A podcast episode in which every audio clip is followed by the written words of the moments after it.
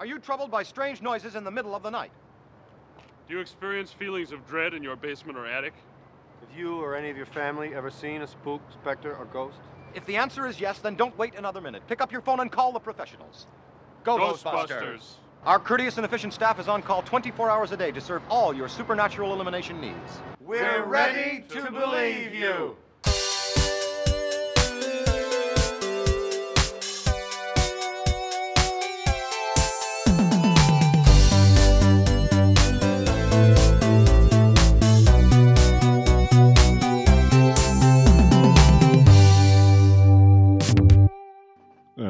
Eh, ska hälsa välkomna? ja. jag ska det, eller hur? Just det, det är mitt jobb. Precis. Hej och välkomna till Fulkultur, podden där vi pratar om fulkultur. Och den här gången så har vi en hel del riktigt härligt content att se fram emot. Eh, vi ska på allmän begäran utforska allt kring filmen, franchisen och fenomenet Ghostbusters. Jag säger välkommen till dig Gustav Höglund. Tack så mycket. Hur står det till? Riktigt bra ändå. Jag sitter faktiskt här med en folköl. Ja, men, trevligt. Mm. Det är en ny regel i fulkultur, man måste också berätta vad man dricker. Exakt.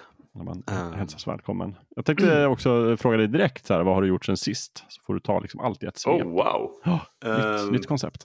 Gud vad har jag gjort sen sist? Jag är såklart säsong fem av eh, Rick and Morty. Mhm. Ehm, ja. Gillar fortfarande.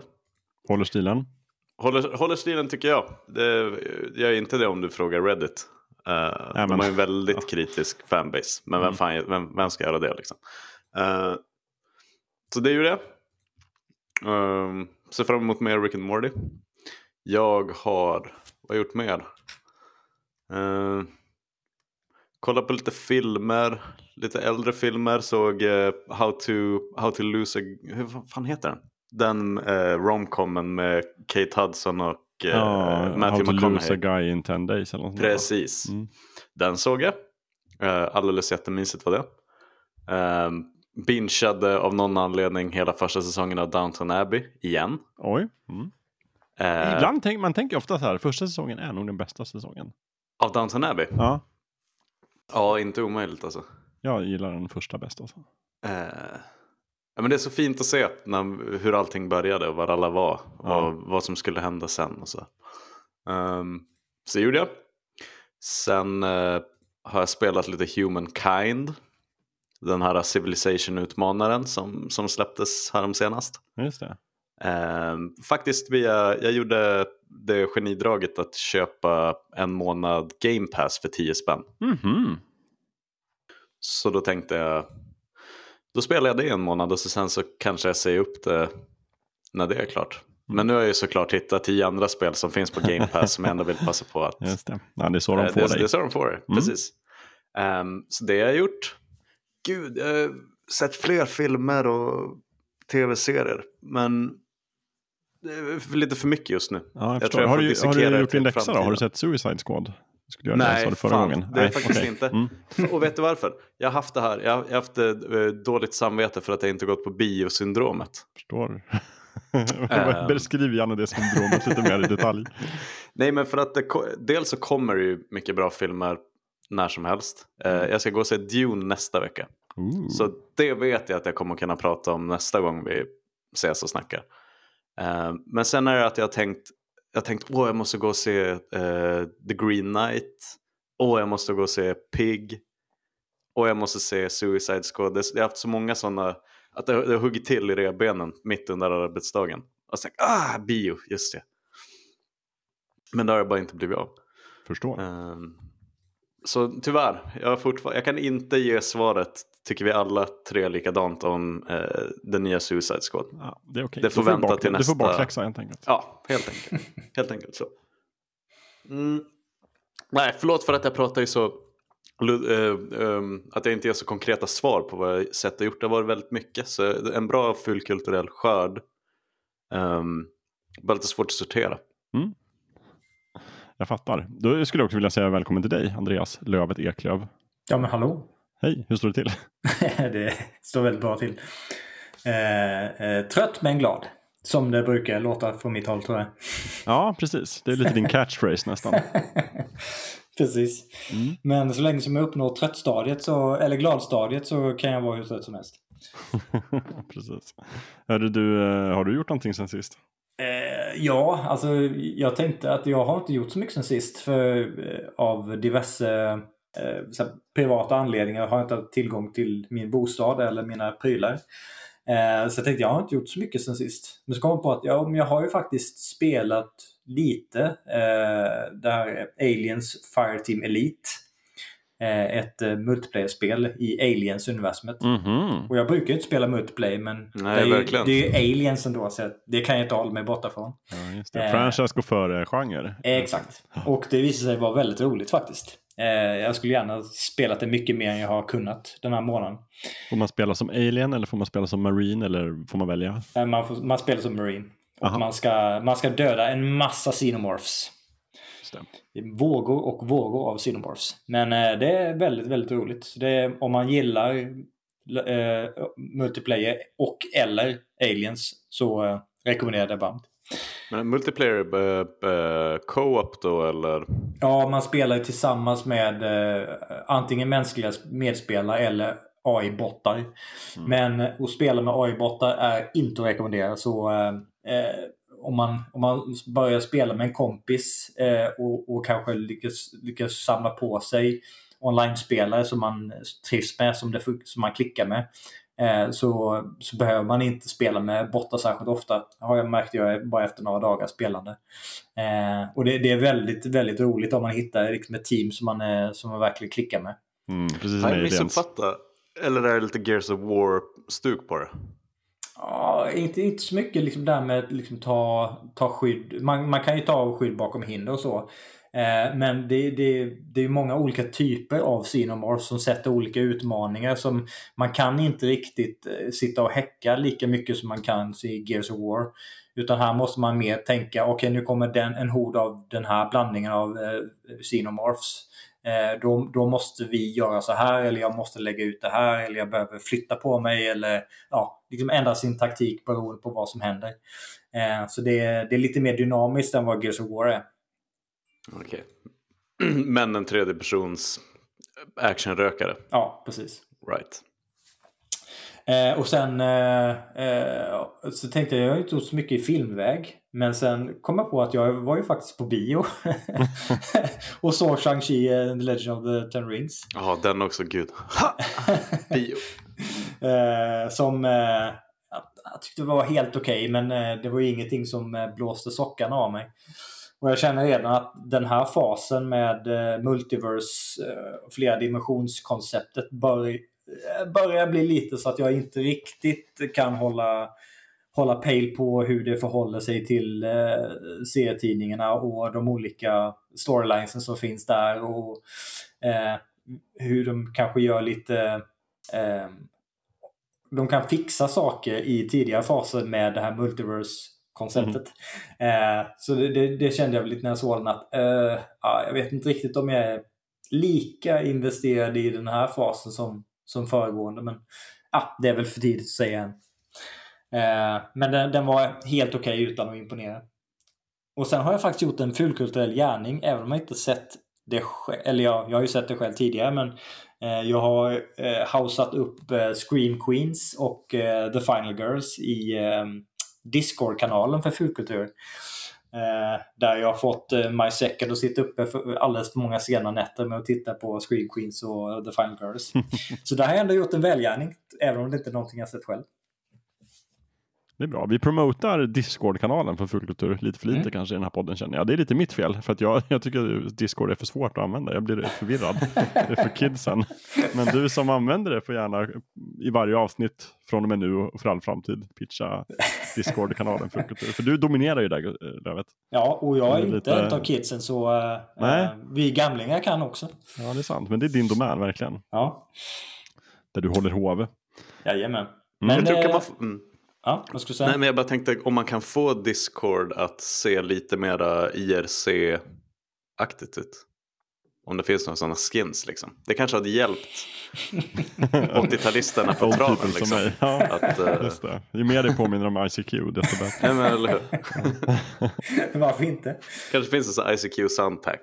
Vi kan, ta, Så- vi kan ta fram ett uh, Fulkultur-skin. Åh, det hade varit ännu bättre. När, när, när våran franchise, när fullkultur-franchisen tar fart på, på allvar. Jag, jag höll på precis att säga att vi kanske ska, ska ha ett så här, eh, skinpack där ett av skinsen kan vara The Matrix. Du kommer på att ah, fan, jag såg trailern för Matrix 4 nyss. Och den ser ju lovande ut. Eller vad Ja. säger ni? Jag, jag är på lovande laget. Ja. Eh, jag är Helt på klart. lovande laget också. Ja, Absolut. men eh, förutom att kanske eh, slutet på trailern osar lite för actiontungt. Jag, jag hoppas att den, den, den fyran kan bli lite mer eh, så här, filosofiskt eh, eh, introspektiv som första filmen. Eh, men av det man kan se där i alla fall så ser, ser det betydligt mer lovande ut än eh, tvåan och trean skulle visa sig vara.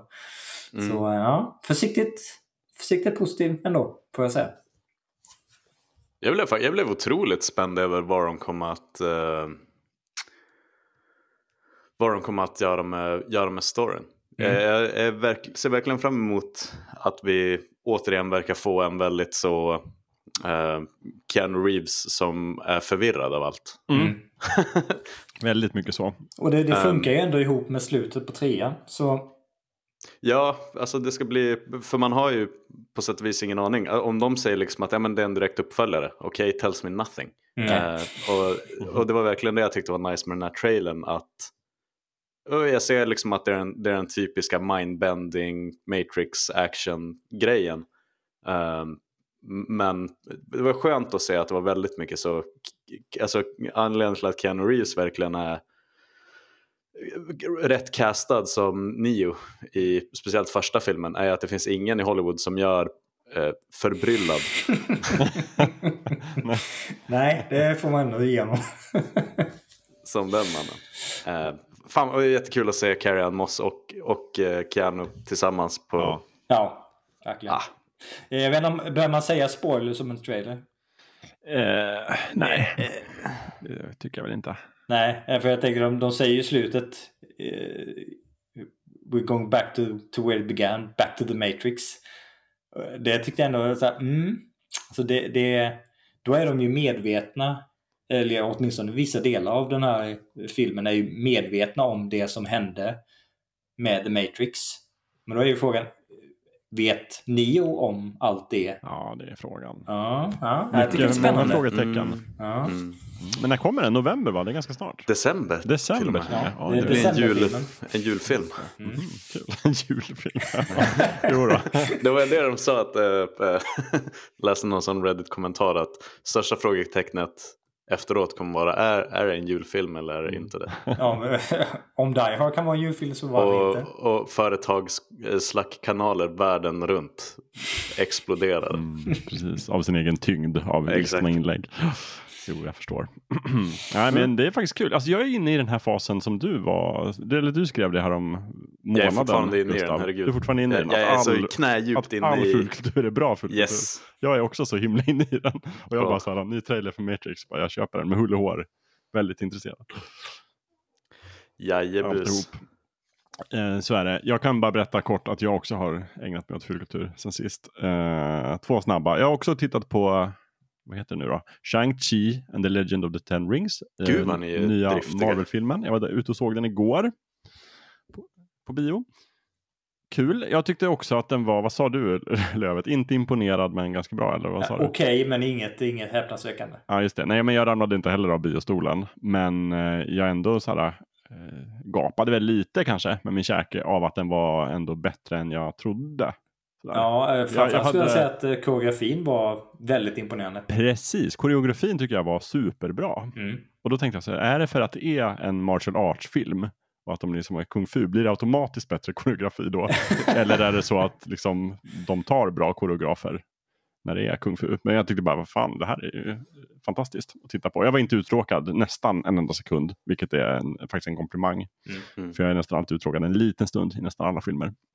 Eh, Men jag tyckte att ehm, ja, men jag tyckte ändå att den var, kändes så här, förvånansvärt fräsch för att vara liksom, vad är det, den 25 Marvel-filmen. Mm. Eh, och jag tyckte att Aquafina var bäst. Mm. Ja, jag, jag tyckte att eh, hon, kompis. kunde, hennes comic relief-karaktär kunde bli lite mycket. Jag tyckte hon var precis hon, lagom. hon gör det bra fast jag Ja. tyckte det kunde bli lite mycket av det. Jag tyckte hon bar filmen. Ja, ja, jag Och tyckte det var så, rätt. också där. Men, eh, Ja, okej. men Ja. hon, är- hon är väldigt bra på, på det komiska tajmingen. Det, Mm. det får jag Ja. Och sen tyckte jag väl nästan att som var alla filmer så var det liksom eh, att de liksom bränner 90% av CGI-budgeten i slutstriden var lite så här ja. väntat. Det är så här Disney, check. Ja, och jag ska inte spoila den överhuvudtaget, men det var så här, jag trodde att slutstriden var klar. Och så tänkte jag, okej, det var inte så farligt. Det här var liksom, okej, ett och annat liksom stort monsterlejon med drakpansar såklart, men det var inte så farligt ändå. Och sen kom liksom slutslutstriden.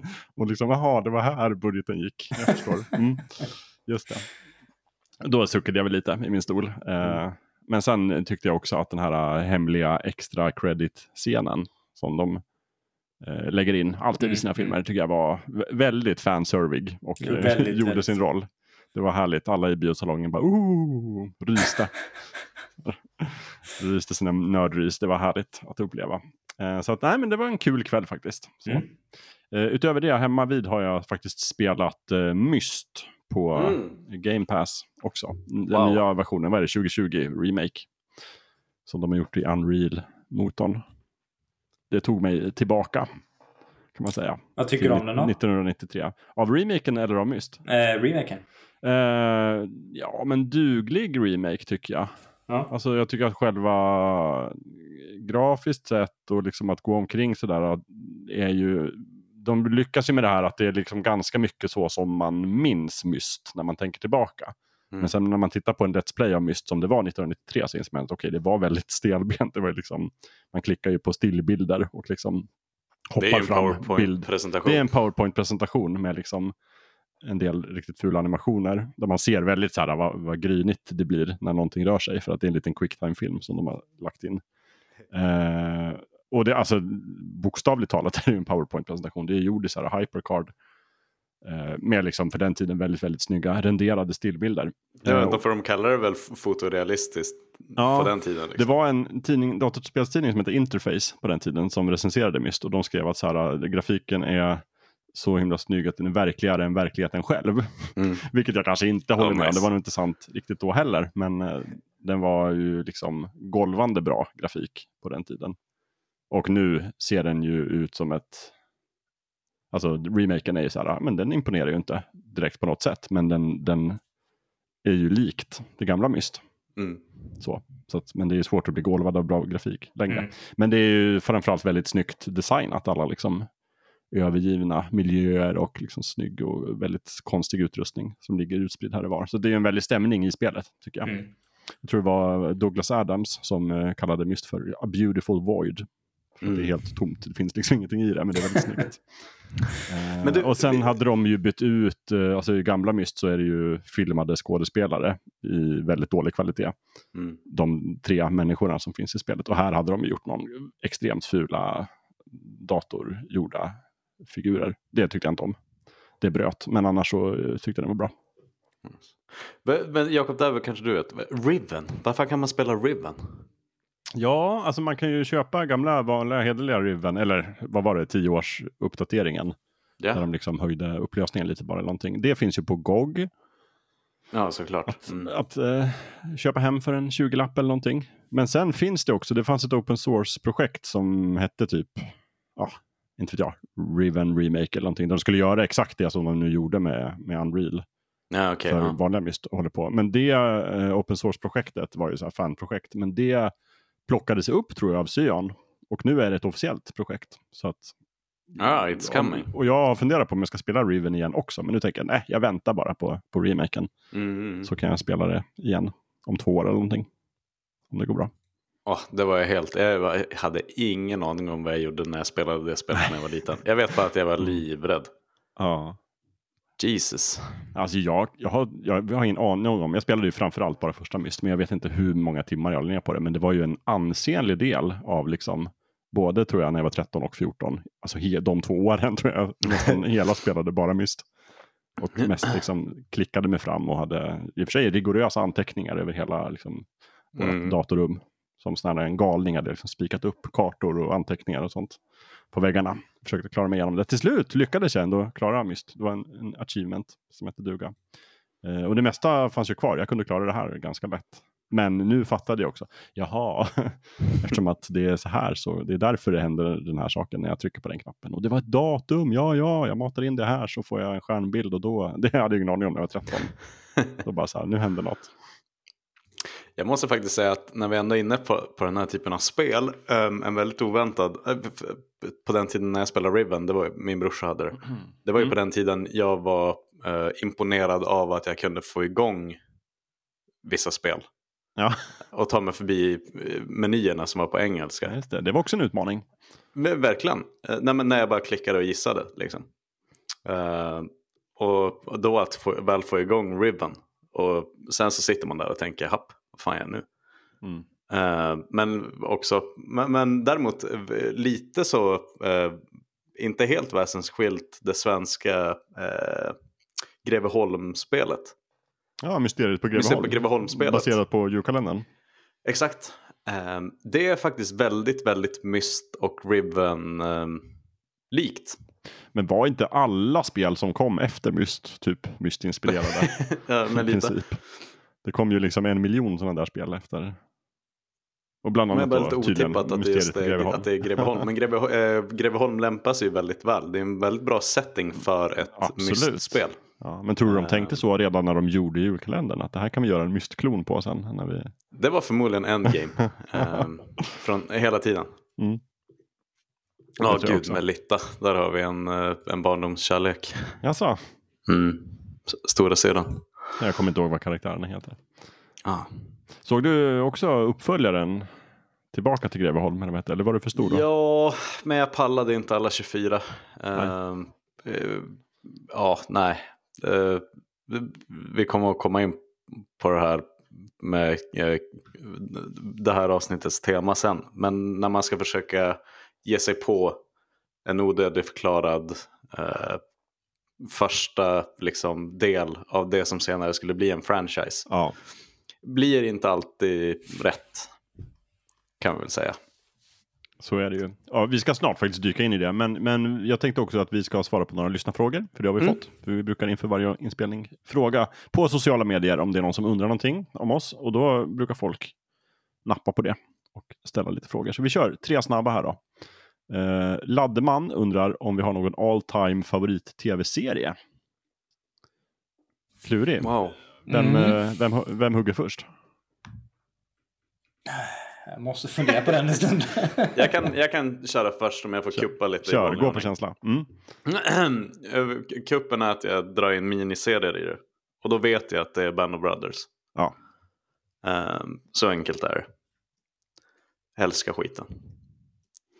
Uh, tar vi in andra serier då blir det mycket, mycket svårare. För du vet, de måste... eh, eh, Batman The Animated Series slåss det. mot uh, Mad Men som Oj. ska slåss mot Sopranos. Just det, och- och då måste du göra en sån här hockeyutslagningsschema. Ja, precis. Mm. Uh, Och så blir det någon knasig topp fem.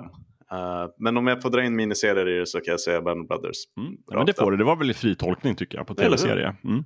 Ja. Så Band of Brothers.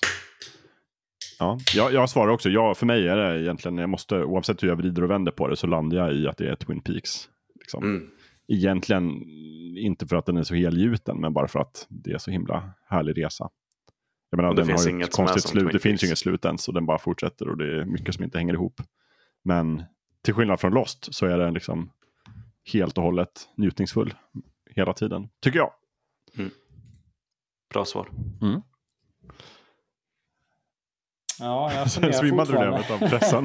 Nej, men jag, jag har ju sett så många bra serier i så många olika genrer och kategorier att ja, det är Ja, alltså man, svårt. får, man får ducka frågan om man, om man känner det. Då blir Laddeman besviken. Men... Eh, om, om jag ska ta en av favoriterna inom sci-fi-skrået eh, kan jag ju säga är, är ju eh, Firefly.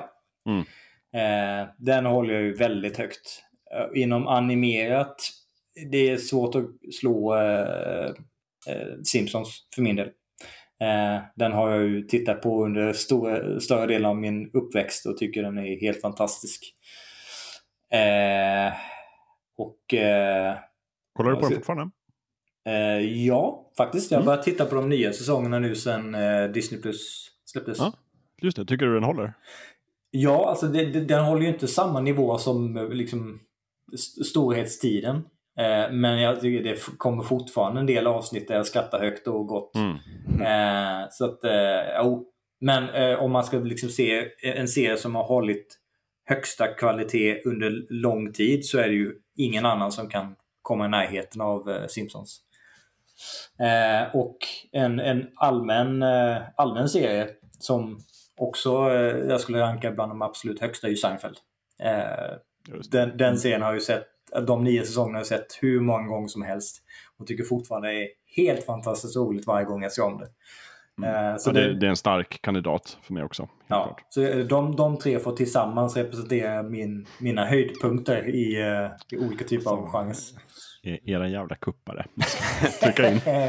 Får jag, faktiskt, jag kan faktiskt, eftersom att jag fegade lite där, lägga till att en serie som jag kanske aldrig har pratat om i fullkultur, men som jag tycker om väldigt, väldigt mycket. Det de första fyra säsongerna av Archer håller jag Mm. otroligt högt.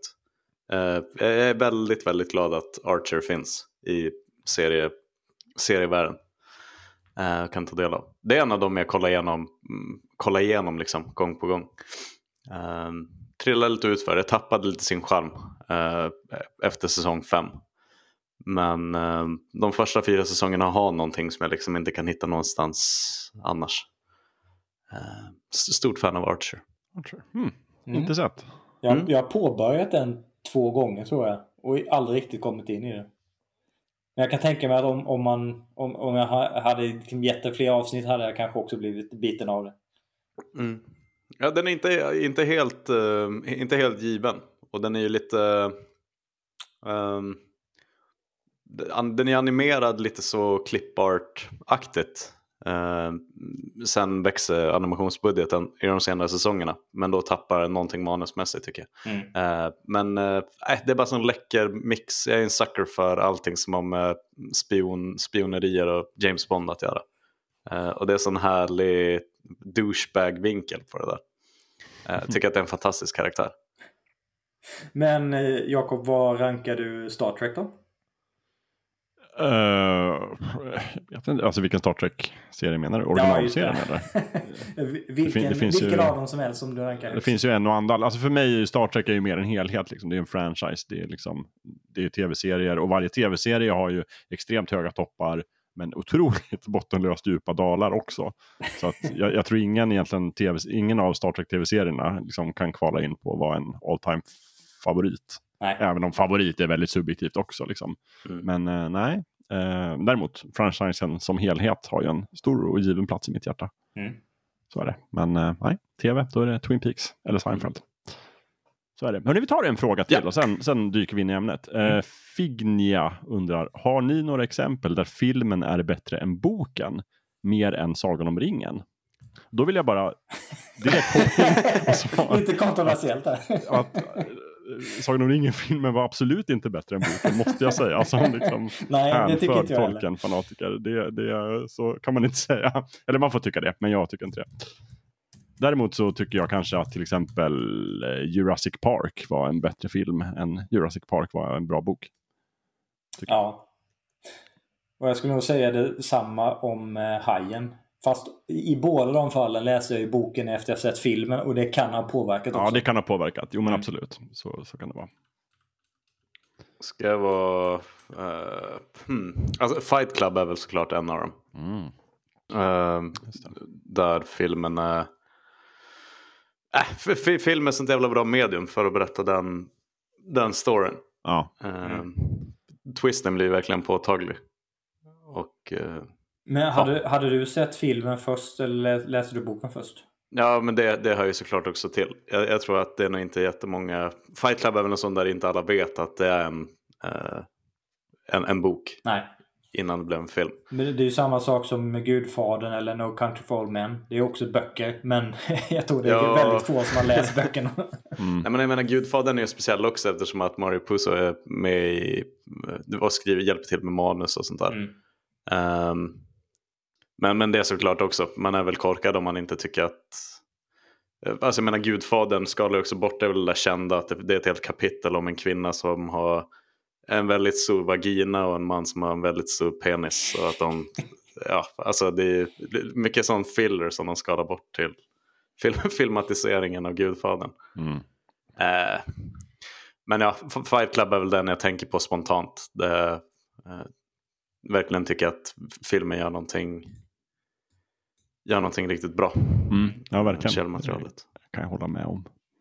Ja, Mm. Vad bra. lite så, lite så. Och sen hade vi också fått en insändare som ville att vi skulle eh, annonsera nästa avsnitts ämne så att, så att lyssnarna fick en chans att förbereda sig lite. Ja, precis. Det var ingen fråga, men det var, vi fick ett eh, härligt eh, mejl eller direktmeddelande som det heter på Instagram. Där det var en som gärna hade upptäckt vår podd och gärna ville läsa, läsa in sig lite i förväg. Så att från och med nu så kommer vi, direkt- så fort vi har spelat in så kommer vi berätta att snart kommer nästa avsnitt. Det kommer handla om det här och det här. Mm. Vi ska inte försöka vara så där svåra som vi har varit. vi ska bjuda på oss själva lite mer. så vi kommer att avslöja det. Då blir det liksom en till två veckor innan då om man vill liksom kasta sig in och kolla igenom till exempel Ghostbusters då i det här avsnittet. Mm. Så hinner man nog med både ettan och tvåan. Det är väl skitbra. Yes, hörni, med dessa ord så ska vi då dyka ner i den här, vad ska man säga, franchisen säger jag, för det är en franchise. Men det är framförallt en film och vi får se lite. Jag tänkte vi skulle bara följa med strömmen och se lite grann vart fokuset hamnar. Jag tror vi, jag känner på mig att vi alla tre är ganska stora fan av originalfilmen. Men sen, det är alltid intressant att gräva lite om det finns liksom flera ingångar på det här. Eh, filmen kom ju 1984 och liksom startade den här enorma franchisen. Eh, jag tänkte att vi börjar som vi brukar med liksom rundan där man får berätta liksom sin egen ingång till Ghostbusters, om man har någon. Är det liksom filmerna, är det leksakerna, den tecknade serien, tidningarna? Ja, vi går runt och, och kollar liksom, helt enkelt. Mm. Kanske yngst först, Gustav? Eller? Yngst går först. Eh, nej, Ghostbusters för mig är någonting som jag ärligt talat tror börjar med uh, ledmotivet, alltså låten. Inte helt ovanligt tror jag. Nej, ehm, det kommer att finnas en åldersaspekt i det här. Det kommer att märkas att jag är född i mitten på 90-talet. det gör det i varje avsnitt. ja, så, det, eh, eh, så min mamma spelade låten för mig. Ehm, nej men på allvar, jag tror att jag hörde låten innan jag såg filmen. Och eh, det har nog hänt många. Ehm, men Ghostbusters är en av de där filmerna som jag inser att så här, "Åh, det här är en av de mm, liksom, stora äventyrsfilmerna som kom innan min tid. Som vi borde hyra på videoteket i Skellefteå som det hette då. Mm, precis, snygg eh, logga. Ja. Ehm, för att jag hade sett, uh, vad kan jag ha sett innan? Alltså min, min, min barndom är ju väldigt mycket alltså Star Wars, Indiana Jones, E.T. alla dem. Ehm, men det är ju filmer som jag ser sen, tidigt 2000-tal. Och, återupp, och upptäcker liksom 80 och 90-tal. Och Ghostbusters är en av de sista, tror jag, riktigt stora stilbildande verken tillsammans med eh, Back to the Future från 85. Mm. Som jag tar tag i. Ehm, och så vi kollar på, jag tror vi hyr Ghostbusters 1 och 2 på videoteket. Och så sen så kollar jag på dem över en helg. Eh, men mycket på eget bevåg, för annars ska jag tänka mig att Ghostbusters är sådana filmer som eh, liksom 70-talistföräldrar visar för sina barn. Eller alltså, lite så. Åh, nu ska vi kolla på Ghostbusters, den här är otrolig. Och så är man orolig att barnen inte ska tycka om dem. Men för mig var det väldigt mycket på eget bevåg. Då hade Mm. mitt, mitt filmintresse redan liksom, eh, blivit sin egen grej. Och eh, sådär, bara baserat på vad jag tyckte om dem när jag såg dem när jag var liten så rankar jag väl dem inte lika högt som Spielberg-verken. Jag tror jag mer växte upp där och eh, äntrade tonåren med en större kärlek för Indiana Jones och Jurassic Park och de rullarna. Mm. Ehm, men såklart, alltså jag menar det är någonting som alltid har funnits där. Att Ghostbusters eh, är en grej. Och att eh, det är helt omöjligt att skaka av sig låten när den väl sätter sig på hjärnan. Um, älskar Bill Murray, det tror jag väl föddes där. Um, så ja, det är någonting de, det är någonting de gör. uh, att de verkligen nailar konceptet. Så mm, ända sedan jag var liten så har jag ju sett, sett det där liksom med deras utstyrslar, ektomobilen. Uh, ja. men, men det är så det bara för mig, att jag aktivt tänker att det här är en av de här eh, uh, matiné-äventyrs komedifilmerna som jag borde kolla på. För jag tycker om allt annat som liknar Ghostbusters. Och det, stämmer. Den är, jag tycker om ettan väldigt mycket. Det är väl egentligen där. Ja, fint. Fint, fint, fint. Får du hoppa in Lövet. Ja. Du är äldst. Äldst går tvåa. Nej, du är inte äldst. Du är yngre än mig. Ja, det är Ja, jag. men är det en ungdom. känns äldre. det är bara för att jag jag är så butter menar du? Jag tänker alltid att du är ett år äldre än mig. Så tänker jag, det märker man verkligen. Och så kommer man på, nej du är två år yngre. ja men strunt samma då. Då Jag är en av kidsen, jag hänger ju på Discord. Då går vi i åldersordning och bakifrån. Då är det din tur. Ja. Eh, Men jag, eh, jag föddes ju blott två år innan första filmen kom så jag, jag såg ju inte den direkt eh, kan jag ju meddela. Eh, Så jag, jag, såg, jag har för mig att jag såg den, vi, vi skaffade parabol ganska tidigt. Eh, Så jag borde ha sett den ganska nära in på att andra filmen släpptes. Eh, Kanske liksom något år innan eller två eller sådär.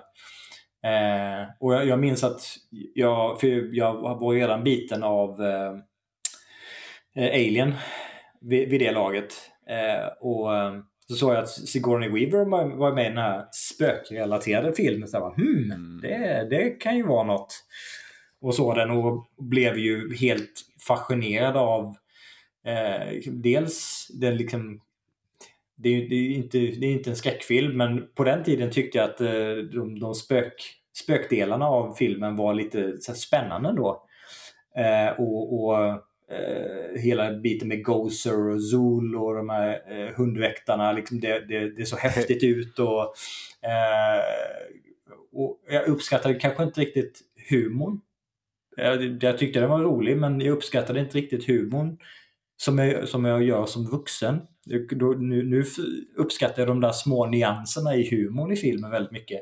Eh, som jag inte gjorde då. Då tyckte jag liksom att det här spektakulära med, med Mm. spöken och eh, andeväsen och, och de, demoniska krafter från en annan eh, från andevärlden. då- Det, liksom, det var häftigt. Eh, och, och sen ja, tema, temalåten den, eh, den gick ju inte att undkomma helt enkelt. Eh, och sen samma sak med Ghostbusters 2. Eh, de här, det här storslagna och med Vigo, The Scourge of Carpathia, The Sorrow Max von of. Moldavia. Nej, han gjorde rösten i alla fall. Just det. Han gjorde inte Han, gjorde, han var inte skådespelare. Han blev tydligen sur när han var på premiären och upptäckte det. Att vänta, det är inte min röst. Han, han gick tydligen därifrån i vredesmod. Lite som eh, Darth Vader-effekten. Jag gick han också därifrån i vredesmod. Nej, men eh, det var inte, han fick ju inte göra rösten Nej, precis. karaktär. Nej. Men, eh, nej, men det, det var samma sak där. Det, det var det storslagna och det spektakulära jag uppskattade med tvåan på den tiden. Och sen i, i vuxen ålder har jag lärt mig uppskatta de små detaljerna i humorn i karaktärerna och Bill Murray och Dan Aykroyd och Harold Ramis och Ernie Hudsons liksom, samverkan. Det, den är så lättsam och naturlig och eh, fantastisk i de små humoristiska detaljerna. Eh, men, men på den tiden, det var främst Sigourney Weaver och att det hade med någonting spökrelaterat att göra. Det var, jag var bara tvungen att se det. Det var inget snack om saken. Så, eh, så enkelt var det för min del. Mhm. Ja, vad fint. Jag eh, föddes ju fyra år innan filmen hade premiär. Jag såg den inte heller på bio då faktiskt. Eh, istället så kom jag in i Ghostbusters genom serietidningen någon gång, kanske i början av 1990. Eh, när första numret kom. Jag tror det var i typ 1990. Skitsamma, det var det ungefär. Det var någon gång där i alla fall. Kan vara 89. Men det var ju en, en eh, stor snackis på skolgården när det första numret av Ghostbusters kom. Jag tror ingen egentligen i klassen hade koll på vilka Ghostbusters var innan. Det här är ändå liksom flera år efter filmerna.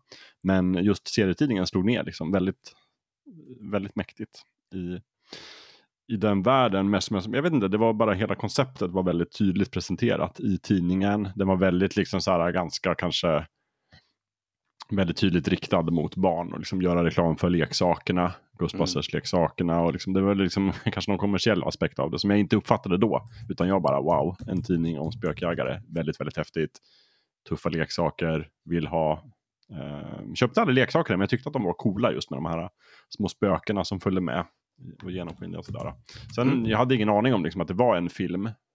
Eh, men sen visades faktiskt Ghostbusters 1 på, på tv, på kanal 1. Den 9 september 1990, detta har jag kollat upp. Eh, och då hade den titeln Spökligan på svenska. Mm. Och Ja. eftersom den hade titeln Spökligan på svenska så fattade jag inte att det var en Ghostbusters-film. så, jag såg, så jag såg inte den. Utan istället fick jag höra det dagen efter när min kompis Peter berättade så här. Bara, "Åh, Ghostbusters gick på tv igår. Jag spelade in den. Jag bara va?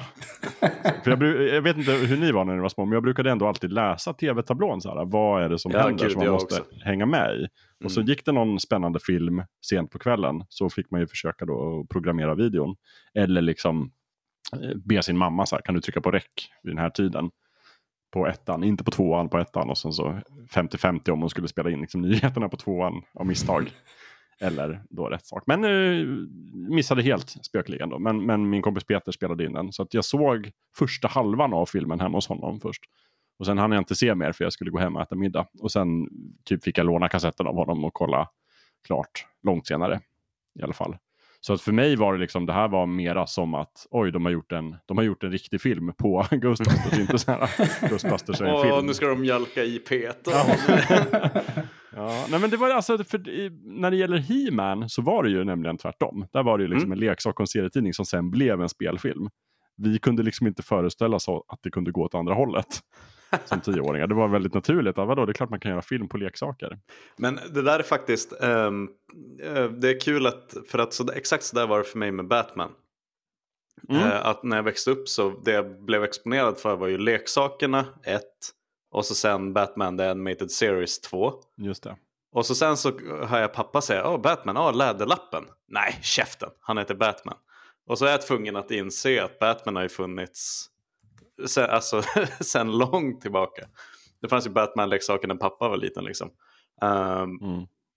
och, och var tvungen att eh, komma överens om att jaha, ja, jag trodde att Batman var liksom Jesus, någon som bara funnits i tusen år att han är den här tecknade karaktären. Men, eh, så det är kul att, att, att det var samma sak för dig med Ghostbusters. Ja, men på så här också detaljnivå där man liksom så här, ja, han som spelar Peter han är inte så lik liksom, leksaken. Och liksom först vet jag också hur besviken jag blev när de köper Ecto 1, den här bilen. Att det bara, Mm. den är inte liksom särskilt lik den i serien. Det var innan de hade liksom rustat upp den, sen var den ju väldigt lik. Men ja, det gick verkligen åt andra hållet, influenserna. Ehm, så var det. Så att, men sen eh, på senare tid har jag ju såklart upp, förstått att det, liksom, det finns en, en kontext här. Att Mm. Ghostbusters verkligen är av de här stora 80-talsverken. Eh, tillsammans med liksom, Tillbaka till framtiden och, och Terminator och vad de nu heter. Och, Snuten i Hollywood. och, ja, Snuten i Hollywood. Och, så och jag har ju, när jag fick min liksom, filmvaknande så har jag ju kollat igenom alla de här filmerna. På olika sätt. Och Mm. Ghostbusters är väl de kanske som har fastnat mest, tror jag. På sätt och vis. Även om jag kan tycka att den kanske är lite också så här en helig ko. Som, som en viss generation inte vill eller får kritisera överhuvudtaget. Jag tycker kanske den, vissa delar av den har inte åldrats så här super, super väl. Men jag förstår ju verkligen varför den blev en sån megasuccé som den blev. Ja, alltså det är lite samma känner jag. Att om jag hör någon som är yngre än mig komma och odödlig förklara typ Galenskapen After Shave, då blir jag Mm. lite misstänksam. Ja, eller hur? Mm. Eh, och lite så känner jag med Ghostbusters också. Ja. Att, eh, ja, mm, mm, Mm. fattar vad du menar. Mm. Sen, jag såg den ju bara häromdagen, eller det var en vecka sedan. För inte vet jag, kanske 97 gången eller någonting. Och då var det, nu var det nog kanske 4-5 år sedan jag såg den. Men nu tyckte jag ändå att ja, men okej, den var bra. För, för förra gången jag såg den, då kände jag så här, "Uff, den var inte så rolig som jag hade minst den. Men nu tänkte jag ändå, ja men jag förstår varför den har blivit en klassiker. Mm. Eh, och så. Sen tycker jag ju egentligen, det här är också någonting som du har varit inne på Gustav, att ofta blir det ju så här att man blir mer intresserad av liksom tillkomsten av en film och kontexten runt den och liksom allt drama med inspelningarna och liksom reaktionerna och franchisen än själva filmen i sig. Mm. Och så har det väl också blivit lite att jag tycker det är väldigt spännande hur den liksom tillkom. Att, eh, alltså det är en del av hela det här amerikanska, alltså Saturday Night Live-gänget som verkar ha liksom skapat nästan alla stora amerikanska komedier på 80-talet. Ja, det var ju verkligen den Dan Aykroyd, uh, Harold Ramis å- årtiondet. Mm, ja, men precis. Hade också varit Steve, eh, alltså Belushi-årtiondet också ifall han inte hade gått bort lite Japp. snöpligt. Mm. Då är det bara Precis. en på... Lite Ja. snöpligt var väl och, ja, det var ju Tragiskt, kan vi säga Tragiskt, till och med. Precis, Mm. tack. Eh, Nej, men för både liksom Dan Aykroyd och eh, John Belushi och alla de Mm. här var ju med i, kanske framförallt då Saturday Night Live, men väldigt många av dem också kända från tidskriften National Lampoon, ja, som är någon form av skämttidskrift som jag aldrig läst, men den finns i Amerika. Och utifrån det så har vi fått filmer som Ett päron till farsa, som den heter i Sverige, eller National Lampoon som den heter i USA. Eh, som är regisserad, och i alla fall första filmen av Harold Ramis, som spelar Egon här. Som har regisserat själv då filmer som typ Stripes och eh, vad heter den, Groundhog Day. Mm. Med, båda med Bill Murray som är också från Saturday Night som varit med i Ghostbusters. Eh, andra som var påtänkta, John Belushi skulle ju vara med i Ghostbusters var det tänkt från början. mm. vi kan ju när var det han dog? 80... 82. Två. Mm. Mm. Även Eddie Murphy från Saturday Night Live var påtänkt som, som var med i Ghostbusters. Så där. Det var ju väldigt många liksom så. så att, men all, allt det här går liksom i cirklar. Men från början, om man ska prata om Ghostbusters just så här, hur kom den till? Så var det ju, den började ju som ett hjärnspöke i Dan Aykroyds huvud. Hjärnspöke. Jag vet, skojigt, eller hur? ja. Där fick du till ja, ja, verkligen. Ja, Jag jobbade hela natten med den. Nej, men från början, den, den är inspirerad av, alltså, Dan Aykroyd själv har ju en tradition av att vara fascinerad av och att tro på det övernaturliga, vilket är väldigt roligt om man tittar på intervjuer med honom. Eh, och han kommer från en familj, hans pappa var också typ så spökforskare eller någonting och har skrivit en bok som heter History of Ghosts. Så att han är väldigt intresserad av det paranormala och han läste en artikel i typ The Journal of American Society for Psychological Research eller någonting om just alltså parapsykologi och kvantfysik. Och, och detta var typ 1981 kanske. Och då fick han idén om att så här, man skulle kunna fånga spöken och så här, liksom själva konceptet började ta plats. Och då tänkte han ju att det här ska vara en film med mig, Dan Aykroyd och John Belushi. De två som tillsammans gjorde Blues Brothers, också kommer från Saturday Night Live. Också en fantastisk film för övrigt, som Mm. vi borde göra ett avsnitt på någon gång. Eh, så hans idé då var att vi ska göra en film om liksom, spökfångare. Och han ville samtidigt modernisera den här gamla härliga 40-talsgenren med typ spökkomedier. Mm. Som jag inte har sett någon av, men som finns. Alltså gamla komiker som Abbott och Costello och Bob Hope. Gjorde tydligen, det var tydligen en grej att göra typ spökkomedier. Mm. Det finns en som heter Hold That Ghost från 1941. Vi har The Ghost Breakers från 1940. Ghost Chasers 1951. Så det, det var i den genren ville liksom Dan Aykroyd verka. Eh, hans ursprungliga manus för Ghostbusters var väldigt annorlunda mot hur den blev. Den var ju, jag vet inte om ni har läst om det, men den, det skulle utspela sig i framtiden och det skulle vara väldigt mycket så här en hel eh, massa olika grupper med intergalaktiska Ghostbusters som hoppar mellan dimensionerna. Alltså det är som Marvel fas 4 var det tänkt. Det låter verkligen som att, de, att det till slut blev Ghostbusters av eh, budget. ja. Ja, men han ju okej, liksom men får, där- vi kör i New York istället. Ah, okay, ah, det, Han hade ju det här manusutkastet ganska länge, så det var liksom många i den här kretsen som kände till det. och liksom sådär. Jo, men sen då när, när John Belushi eh, gick bort 82 så eh, gick det väl lite luften ur det där. Sen gick det några år innan Bill Murray drogs in i projektet. Eh, och Bill Murray i sin tur då, han tipsade ju om Ivan Reitman som regissör. Mm. Som hade gjort eh, Animal House 78 och då Stripes med Bill Murray 81. var Stripes, var det hans första Jag tror det var Bill, leading? jag tror det var Bill Murrays första. Det var hans genombrott i alla fall. Mm. Ska jag erkänna att jag inte har sett den. Nej, inte jag heller. Nej, inte jag. Det, det- det här är någonting jag har tagit reda på sen tror jag. Då talar vi tyst om det. ja. ja, men hur som helst. Ivan Reitman var ju liksom eh, renom- välrenommerad regissör. Och hans idé var liksom att han tog det här manuset och tänkte vi gör lite förändringar. Och att han tyckte så här att det är väldigt spännande koncept. Men vi måste liksom, vi ska fokusera mer på det här hur de blev Ghostbusters. Och så ska vi göra det här till en, en starta eget-film. Alltså så här going into business. Som också var ett koncept som var otroligt poppis på 80-talet. Mm. Eh, där vi har liksom så här unga liksom down, down, vad heter det? Down and out personer som får den här stora företagsidén och liksom med hårt slit och en ärlig uppsyn eh, leder till framgång. Jag kommer inte på några exempel, men eh, Men det, det 95 känns som att det var lite av ett genidrag ändå. För man, man lär ju känna karaktärerna och deras relationer och deras personligheter på ett väldigt bra sätt genom den ja, uppstartsfasen. verkligen. Alltså, jag, jag tycker det är den bästa delen av filmen. Ja. Alltså när de håller på och liksom letar lokal och ska liksom... Ja, men det, och det är också den, du vet, eh, all, alla, alla 80-talsfilmer måste ha ett montage. Mm. Alltså oavsett om det är Rocky eller Scarface, Ja. även Ghostbusters måste ha ett sånt. Åh, nu fixar vi bilen, nu fixar vi lokalen, nu Ja, har vi det här och det där. Just det. Och när jag såg den så tänkte jag liksom, det är klart de måste ha det, för allt det här är ju med i serietidningen. Mm. Nej, men, men också just så här ah, att vi förlägger handlingen till faktiskt New York, nutid istället, eh, var ju också ett snilledrag. Mm. För att Mm. det blir, det, det är ju, New York är nästan en, en egen karaktär i filmen. Eh, men Wrightman tyckte också, jag kommer inte ihåg, han gick till sina som, personerna med pengarna och så tyckte han att vi behöver 30 miljoner för att göra den här filmen. De bara okej, det är mycket, men okej. Och han, det var tydligen ett nummer som han bara liksom drog fram ur röven. men han fattade ju att det skulle behövas ganska mycket specialeffekter Mm. Mm. i den. Ja, på den vägen är det. Sen var det tydligen en otroligt jobbig inspelning och den var, de hade väldigt kort tid på sig och det gjordes väldigt mycket stora förändringar liksom successivt medan de spelade. Och det var jättestort arbete också med att hitta rätt skådespelare. För de hade ju liksom Bill Murray och Dan Aykroyd. Och sen fick de ju in då Harold Ramis som spelar Egon.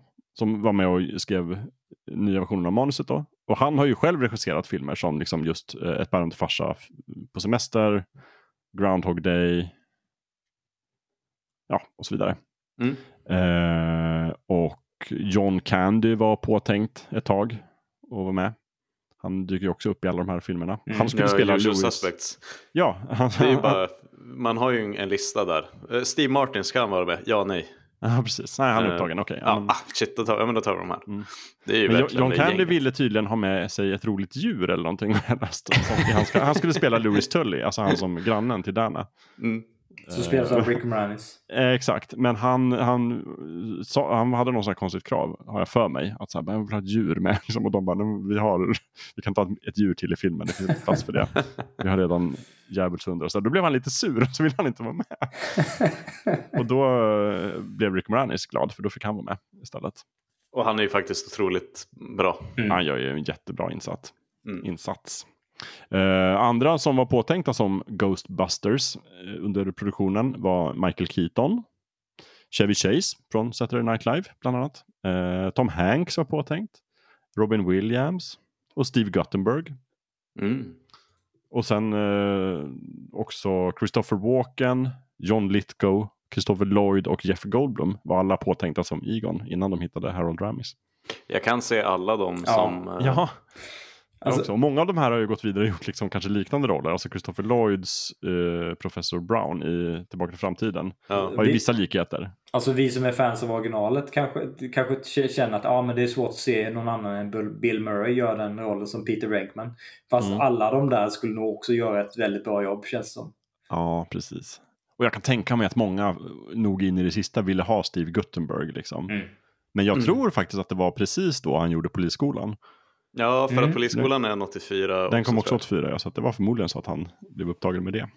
Um, sen kan man ju- alltså det är jättelätt att se Chevy Chase i den deadpan, lite asshole-rollen också. Mm. Ja, ja, Alltså, visst. Liksom Absolut. National Lampoon. Mm. Vid, ja.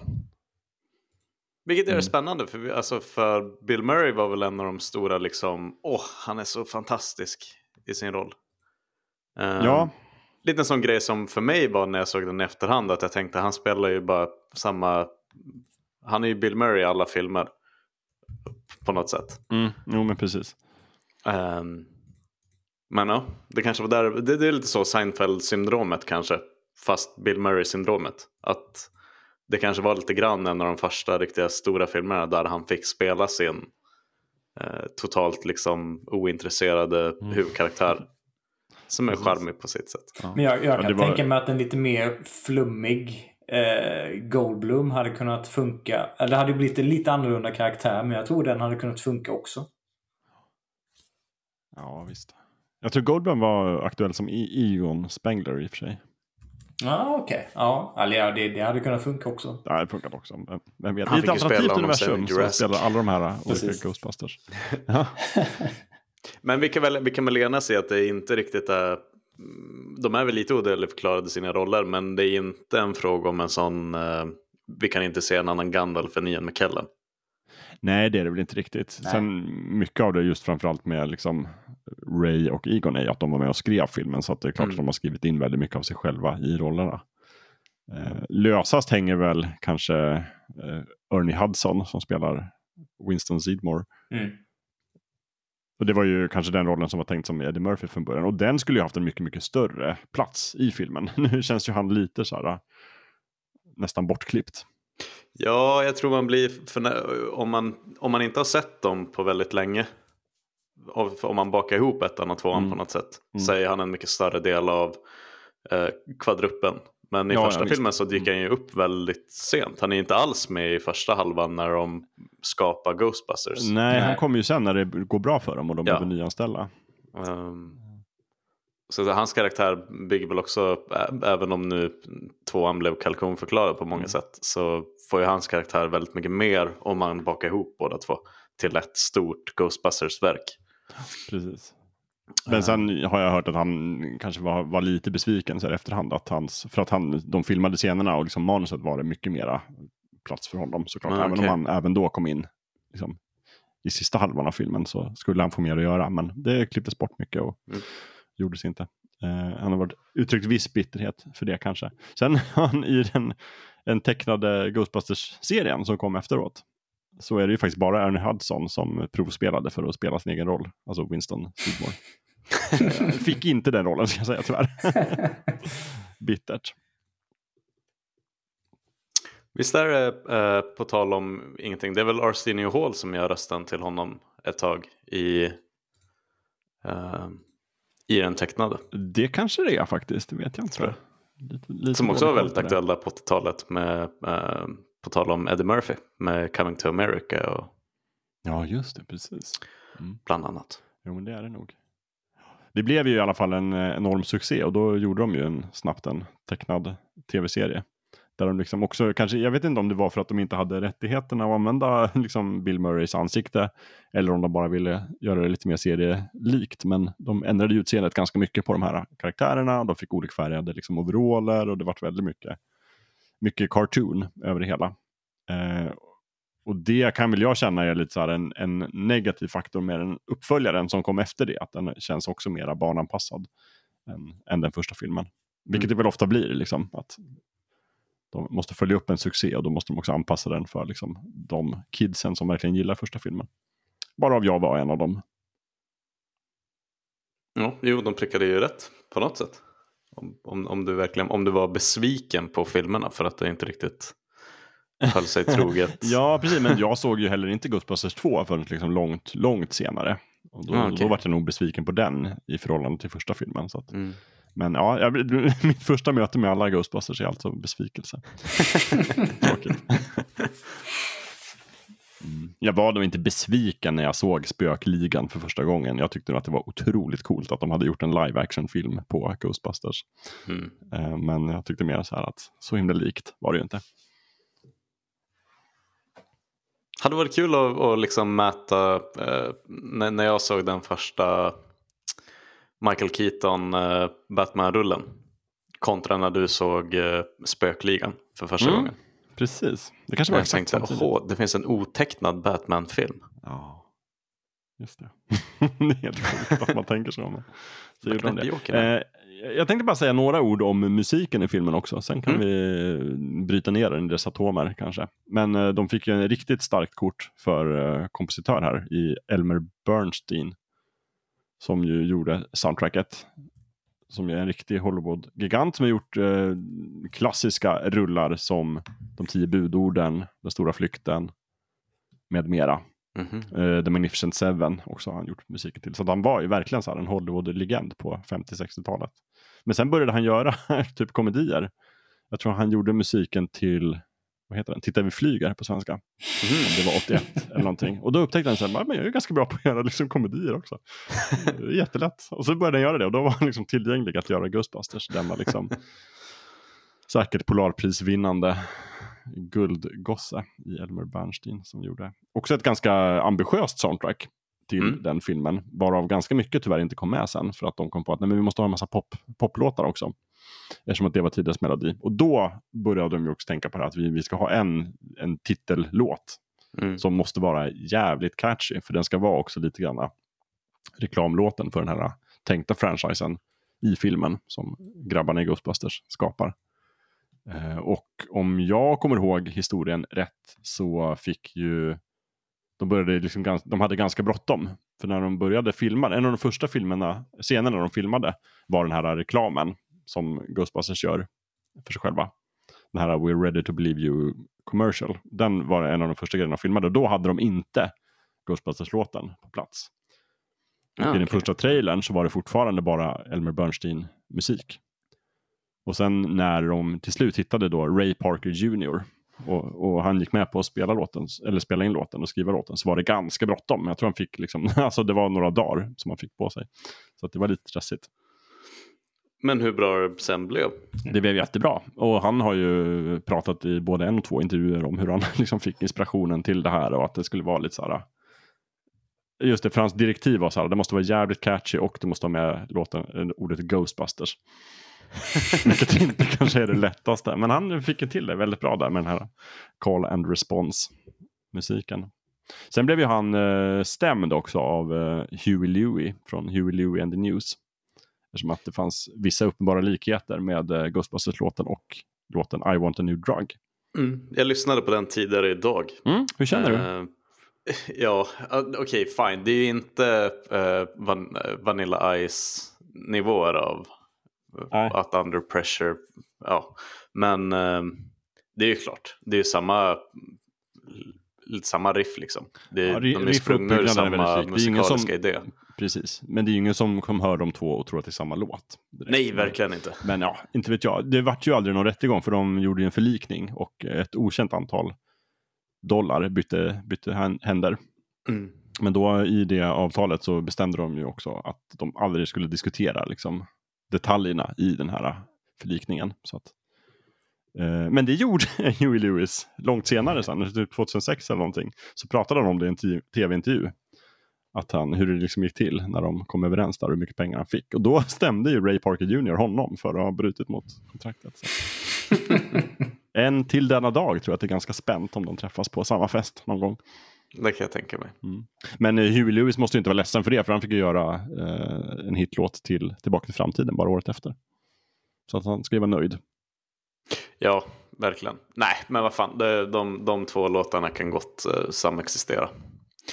På The Sacred Timeline. Mm. Jag hoppas att det är den vi är i. Jo, det är. Annars är vi illa ute. Mm.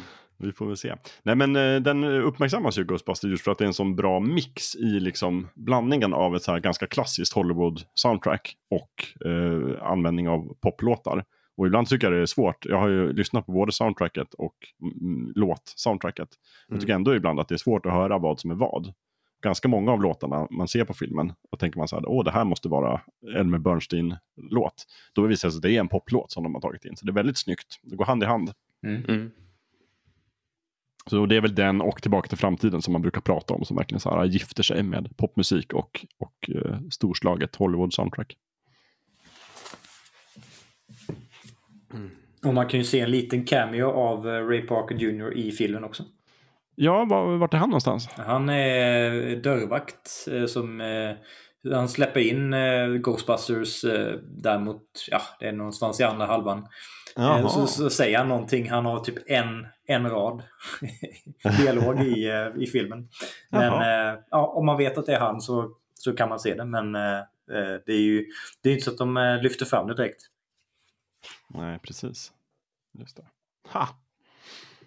Mm, ja, men roligt. Eh, ja, något kort kanske om specialeffekterna också. De ville ju använda eh, Lucas, Industrial Light and Magic naturligtvis. Eh, de var upptagna med att göra, vad var det?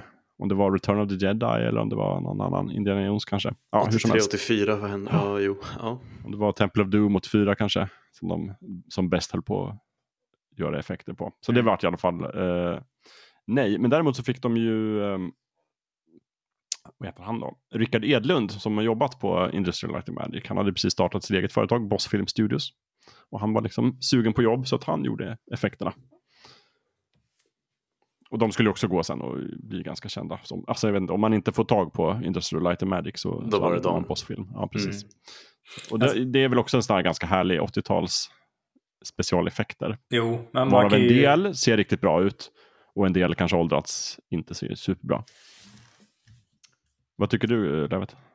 Jo, alltså vissa kan man ju se att eh, det, det är ju inte riktigt samma budget eller, och eller kompetensnivå på specialeffekterna. Men, men med perspektivet att eh, det är en, en nystartad studio som, eh, som kanske inte riktigt har resurserna som ELM hade så ser det ändå fortfarande ganska bra ut ändå.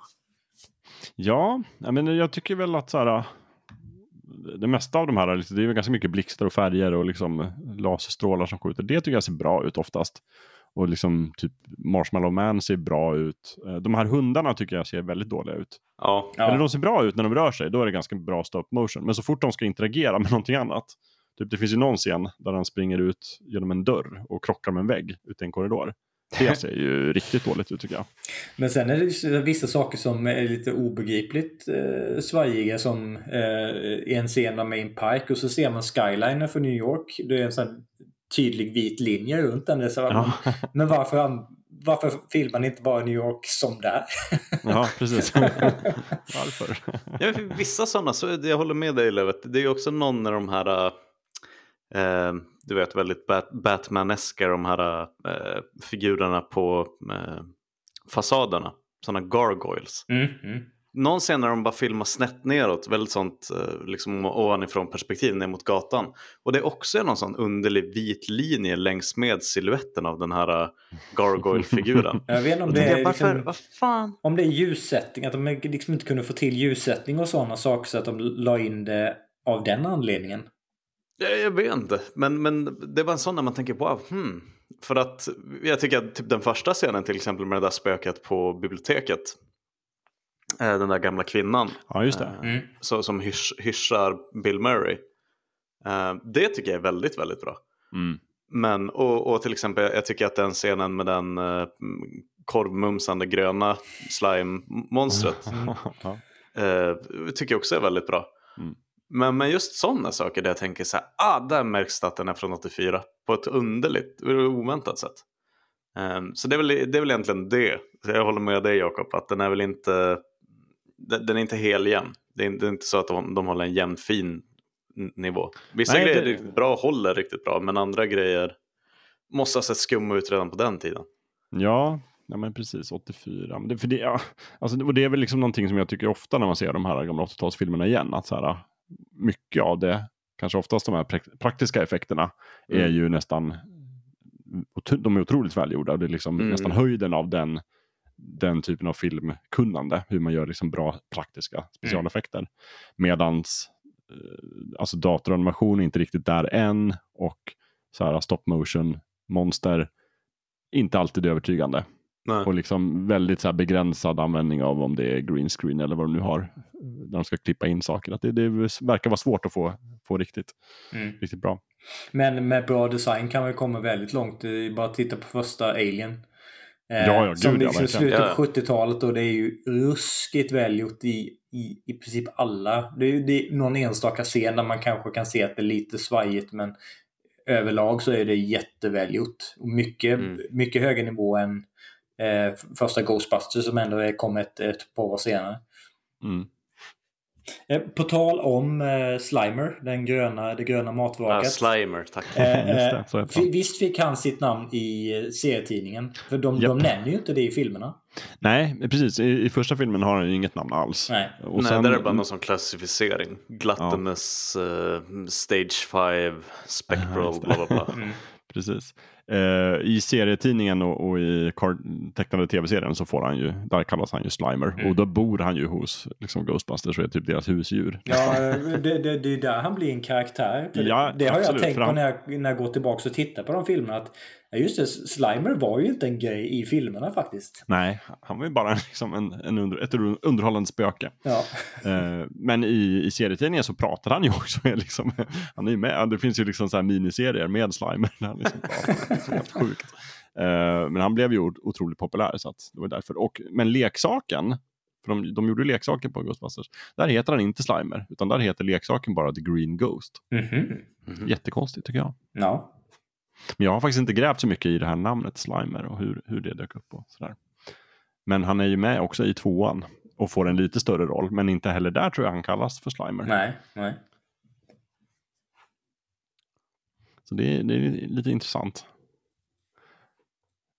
Slime. en annan grej om Ghostbusters-filmen som jag tror är en av förklaringarna till att den har, är så bra fortfarande är ju, tycker jag, all liksom, utrustning och liksom, vad heter det, dekor eller rekvisita.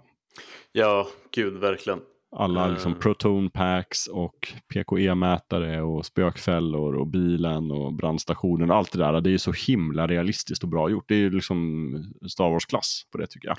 Ja, jag, jag tycker att det verkligen är, för det var det jag sa tidigare, att de verkligen nailade eh, liksom konceptet Ghostbusters. Mm. Eh, på, på lite samma sätt som att, ehm, jag vet inte hur man, jag tror det verkligen bara är liksom att man bara har tur, att allt verkligen landar perfekt. Mm. Men eh, för, för mig känns det väldigt mycket Indiana Jones. Att Mm. det är liksom hatten och piskan och att alla små detaljer gör det verkligen till någonting som känns självklart och givet.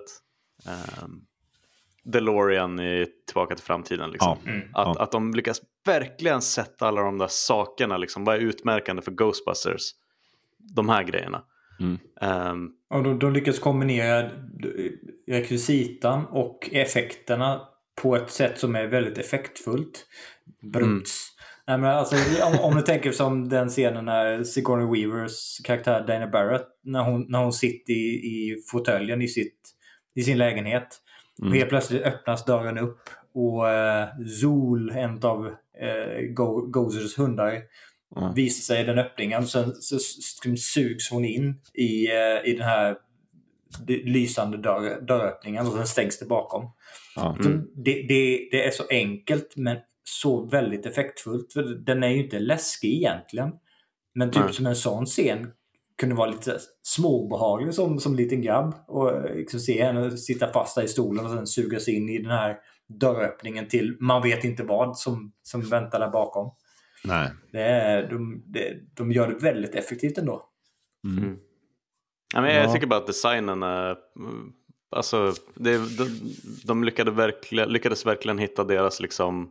Det, det är inte bara ett rymdskepp utan det är en TIE fighter och alla vet vad det är. Mm. Så när de liksom overallerna, eh, bilen och, eh, blir väldigt distinkt Ghostbusters. Mm. Ja, Det är inte bara vad som, de, de, de, det var inte en eftertanke liksom. Precis. Ja, nej, otroligt bra jobbat. Och det är också, tycker jag, en del av det. Men liksom bara själva tonen i filmen känns Mm. väldigt så här. Alltså, jag vet att det är spöken och att de inte finns på riktigt. Men, men det känns väldigt realistiskt i övrigt. Alltså karaktärerna, liksom, det, är väl, det känns också väldigt tidstypiskt. Det är verkligen så här 80-talets New York. Och Ja. de är liksom, hankar sig fram och försöker bygga en business. Och de beter sig som New York-bor. Och, och, det, och en del av det är liksom hela den här utrustningen. Att så här, ja, men jag kan verkligen föreställa mig att de bor i den här brandstationen och liksom köper hämtmat och Ja, bygger alltså- protonpack i källaren. Precis, på något sätt är det, det, det känns verkligen som att det är samma New York. Man, det hade inte varit underligt ifall de skymtade förbi bakgrunden i ett avsnitt av Seinfeld. Liksom. Mm. Ehm, så ja, nej, det, det är nog det som är mest liksom, och det är därför jag också fattar. För ibland tänker man ju så här, varför, när det nu har blivit en hel franchise, och så tänker man, men det var ju liksom bara egentligen en bra film i mitten på 80-talet. Mm. Så varför kunde det explodera så stort? Men sen inser man också att okej, vad har vi för andra sådana eh, one-hit wonders när det var ett helt nytt IP som slog så stort? Ja, men Mm. typ eh, Pirates of the Caribbean. Ehm, Mm. Där de också verkligen nailade Captain Jack Sparrow. Ja, precis. så här, så här, vi kommer att, när folk tänker på pirater från och med nu, då kommer de att tänka den här filmen. Liksom. Mm, mm. Och så blir det en franchise. Ehm, och såklart fler filmer och det blir allt möjligt. Ehm, så jag, tror egentligen att man fattade redan 84, liksom, ett par månader efter att filmen hade släppts, att det här är, liksom, det här är någonting som kommer att stanna kvar med oss. Mm. Oavs- Oavsett om vi vill det eller inte så kommer Ghostbusters att, att vara en grej om tio år till. Mm. Mm. Och jag menar vad fan, nu har det ju gått, nu har det gått över 30 år liksom. Så Men det de får ju till är ju ett, ett, ett matinéäventyr som, som funkar både för barn och för tonåringar, lite äldre tonåringar också. Eh, Mm. För det, det är inte för barnsligt för att inte kunna funka med för to, äldre tonåringar. Men det är tillräckligt liksom, eh, ja, liksom spektakulärt för att det ska kunna passa de, de yngre sinnena också. Mm. Det, det har ju både Pirates of the Caribbean och, och Ghostbusters fått till eh, fantastiskt bra. Där är det också någonting som, eh, för jag fattade ju, som du sa Lövet, att du, du tyckte inte nödvändigtvis att den var jätterolig när du såg den första gången. Mm. För att mycket av humorn har liksom har, har- har du insett i efterhand. Så var det ju verkligen för mig som såg den när jag kanske var 8-10 år gammal. Mm, mm. Fattade inte alls någon av de mera vuxna humorn. För mig var det ju bara liksom att de sprang runt och, och sköt laserstrålar och fångade monster. Mm. Ehm, men nu när jag kollar på Ghostbusters i vuxen ålder så skrattar jag åt saker som jag säkert inte ens tänkte på då. Ja, men det, det är bara sådana detaljer som eh, när, när polisen kommer förbi med eh, en, liksom en, en överta, övertagen Louis Tully. Och eh, eh, Janine Melnitz eh, säger dropping up, off or picking up. Mm. liksom, som, som jag reagerar inte på den, den eh, dialogen överhuvudtaget. Men nu sitter jag och, och skrockar väldigt mycket när, jag- när jag ser den scenen. Mm. Och det är många ja, sådana detaljer som, som jag bara, bara uppskattat i vuxen ålder. Jag tycker en av mina favoritlines i första Ghostbusters nu är ju när, eh, när Harold Ramis då snackar med eh, deras sekreterare, gud tappar namnet. Eh, Janine. Janine Janine, precis, ja tack. Janine. Spelar som Annie Och- Potts. Och, Fantastisk och hon börjar insats. prata om, ja hon som för övrigt gör rösten till eh, eh, i ehm, Toy Story-filmerna. Ja, Bo hon som samlar, samlar eh, får. Bo Peep. Bo Peep, precis. Precis, i Toy Story, Eh. Toy Story 2 och Toy Story 4. Just det. Mm. Eh, och säkert eh, Toy Story 5, 6, 7, 8, 9, 10 också. Vi får väl se. Eh, Nej men när, när, när Egon säger, eh, när, när hon berättar att hon, hon läser böcker och så, och så säger han bara Print is dead. Ja. Det. 84. Men det är, det är så mycket sådana detaljer som verkligen så här, dels sätter dem i rätt tid men också så här, det är så karaktärsbyggande. Det är ett jävligt bra manus helt enkelt. Ja, det är det verkligen. Print is dead. Och så frågar hon så här, har du några hobbys? Samla på svamp. Sporer och svampar. Svampar, mögel och eh, ja, vad det nu är. Ja. Jag menar, det, Ja. det, så lillgammal var jag inte att jag skrattade åt det när jag var, när jag var åtta år gammal. Liksom. Nej, precis. Någon, någon, Nej, någon måtta för vara. det, det är otroligt lyckat, det får man ju säga. Eh, bara en kort liksom, inspel i att- att bara ta så här, filmåret 84, vilket jävla fantastiskt filmår det var. Mm. Om man tar då. Ghostbusters blev nummer två i mest intäkter på The Box Office. Eh, Snuten i Hollywood slog den med typ 5 Ja! miljoner. Sådär. Så Snuten i Hollywood, Ghostbusters. Men i samma år vi fick ju också liksom Gremlins, Karate Kid, Terminator, A Nightmare on Elm Street, Den vilda jakten på stenen och Neverending Story. Allt det här är liksom 84. Så att, Och Police Academy. Bra film. Va? Vad sa du? Police Academy också va? Ja, Police Academy också 84, precis. Det står inte med För den där har vi också den många, många av de andra liksom, Mm, eh, som potentiellt hade kunnat vara med i Ja. eh, Ghostbusters. Och eh, Temple of Doom då också som sagt, Indiana Jones. Ja, right. 84. Ganska mycket film. Visst, rätta mig om jag har fel nu, men för jag älskar både Romancing the Stone och eh, eh, alla dem. Mm. Eh, visst är eh, vem är det som har regisserat den första? Är det en Zemeckis-rulle? Ja, det är hans genombrott egentligen. Ja, Zemeckis var ju, alltså Steven Spielberg upptäckte ju Zemeckis med hans typ studentfilm eller någonting när han gick i filmskola och tänkte den här grabben ska jag ta Mm. under mina vingar.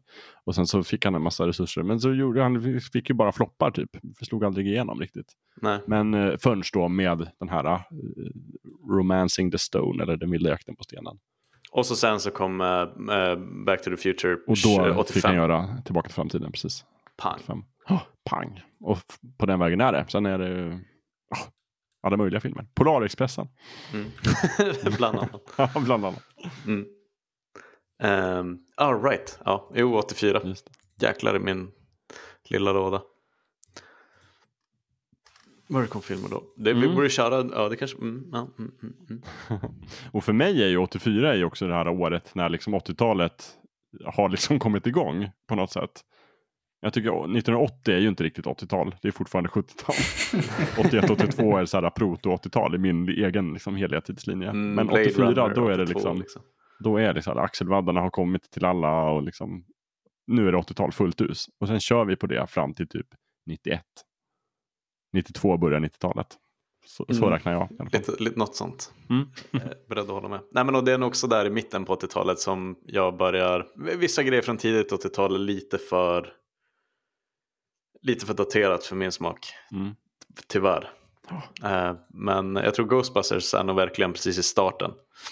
Mm, precis. Eh, Starten för mig. Ja. Ja, men, och, och tänker man liksom blockbuster i tidslinjen som blockbusters så har ju liksom fram till 84 har ju den dominerats av Star Wars.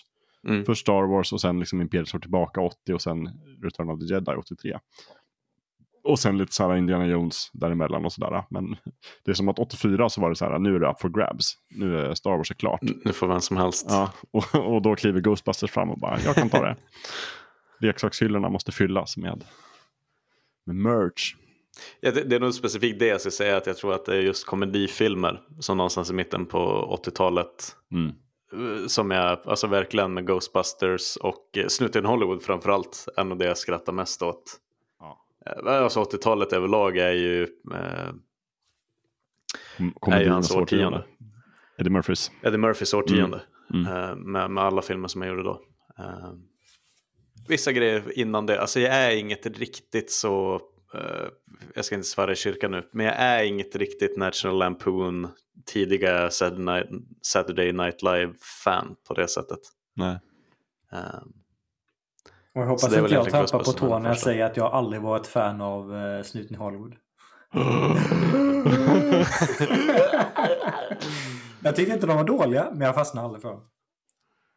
Åh gud, jag tycker till och med att den tredje filmen är bra. Oj.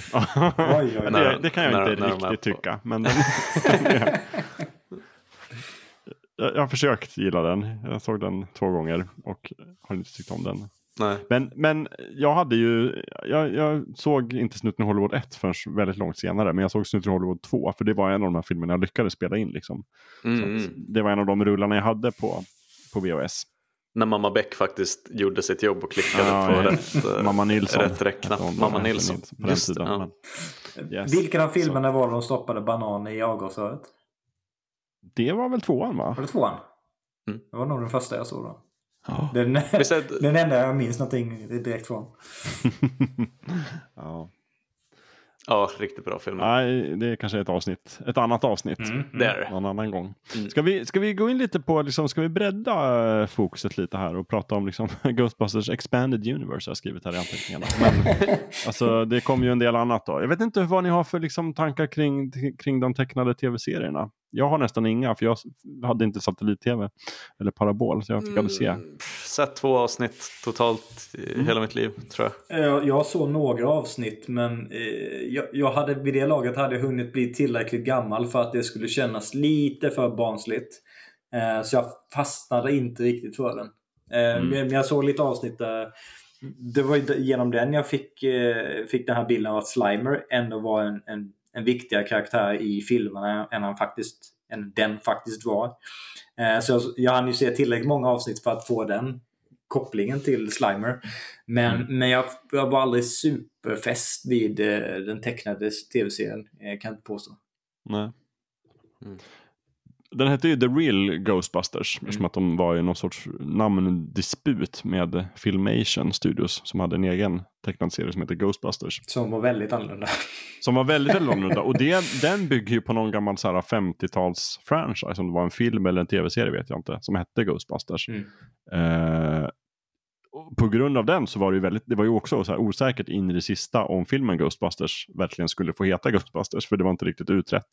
Det här med liksom, de hade inget avtal.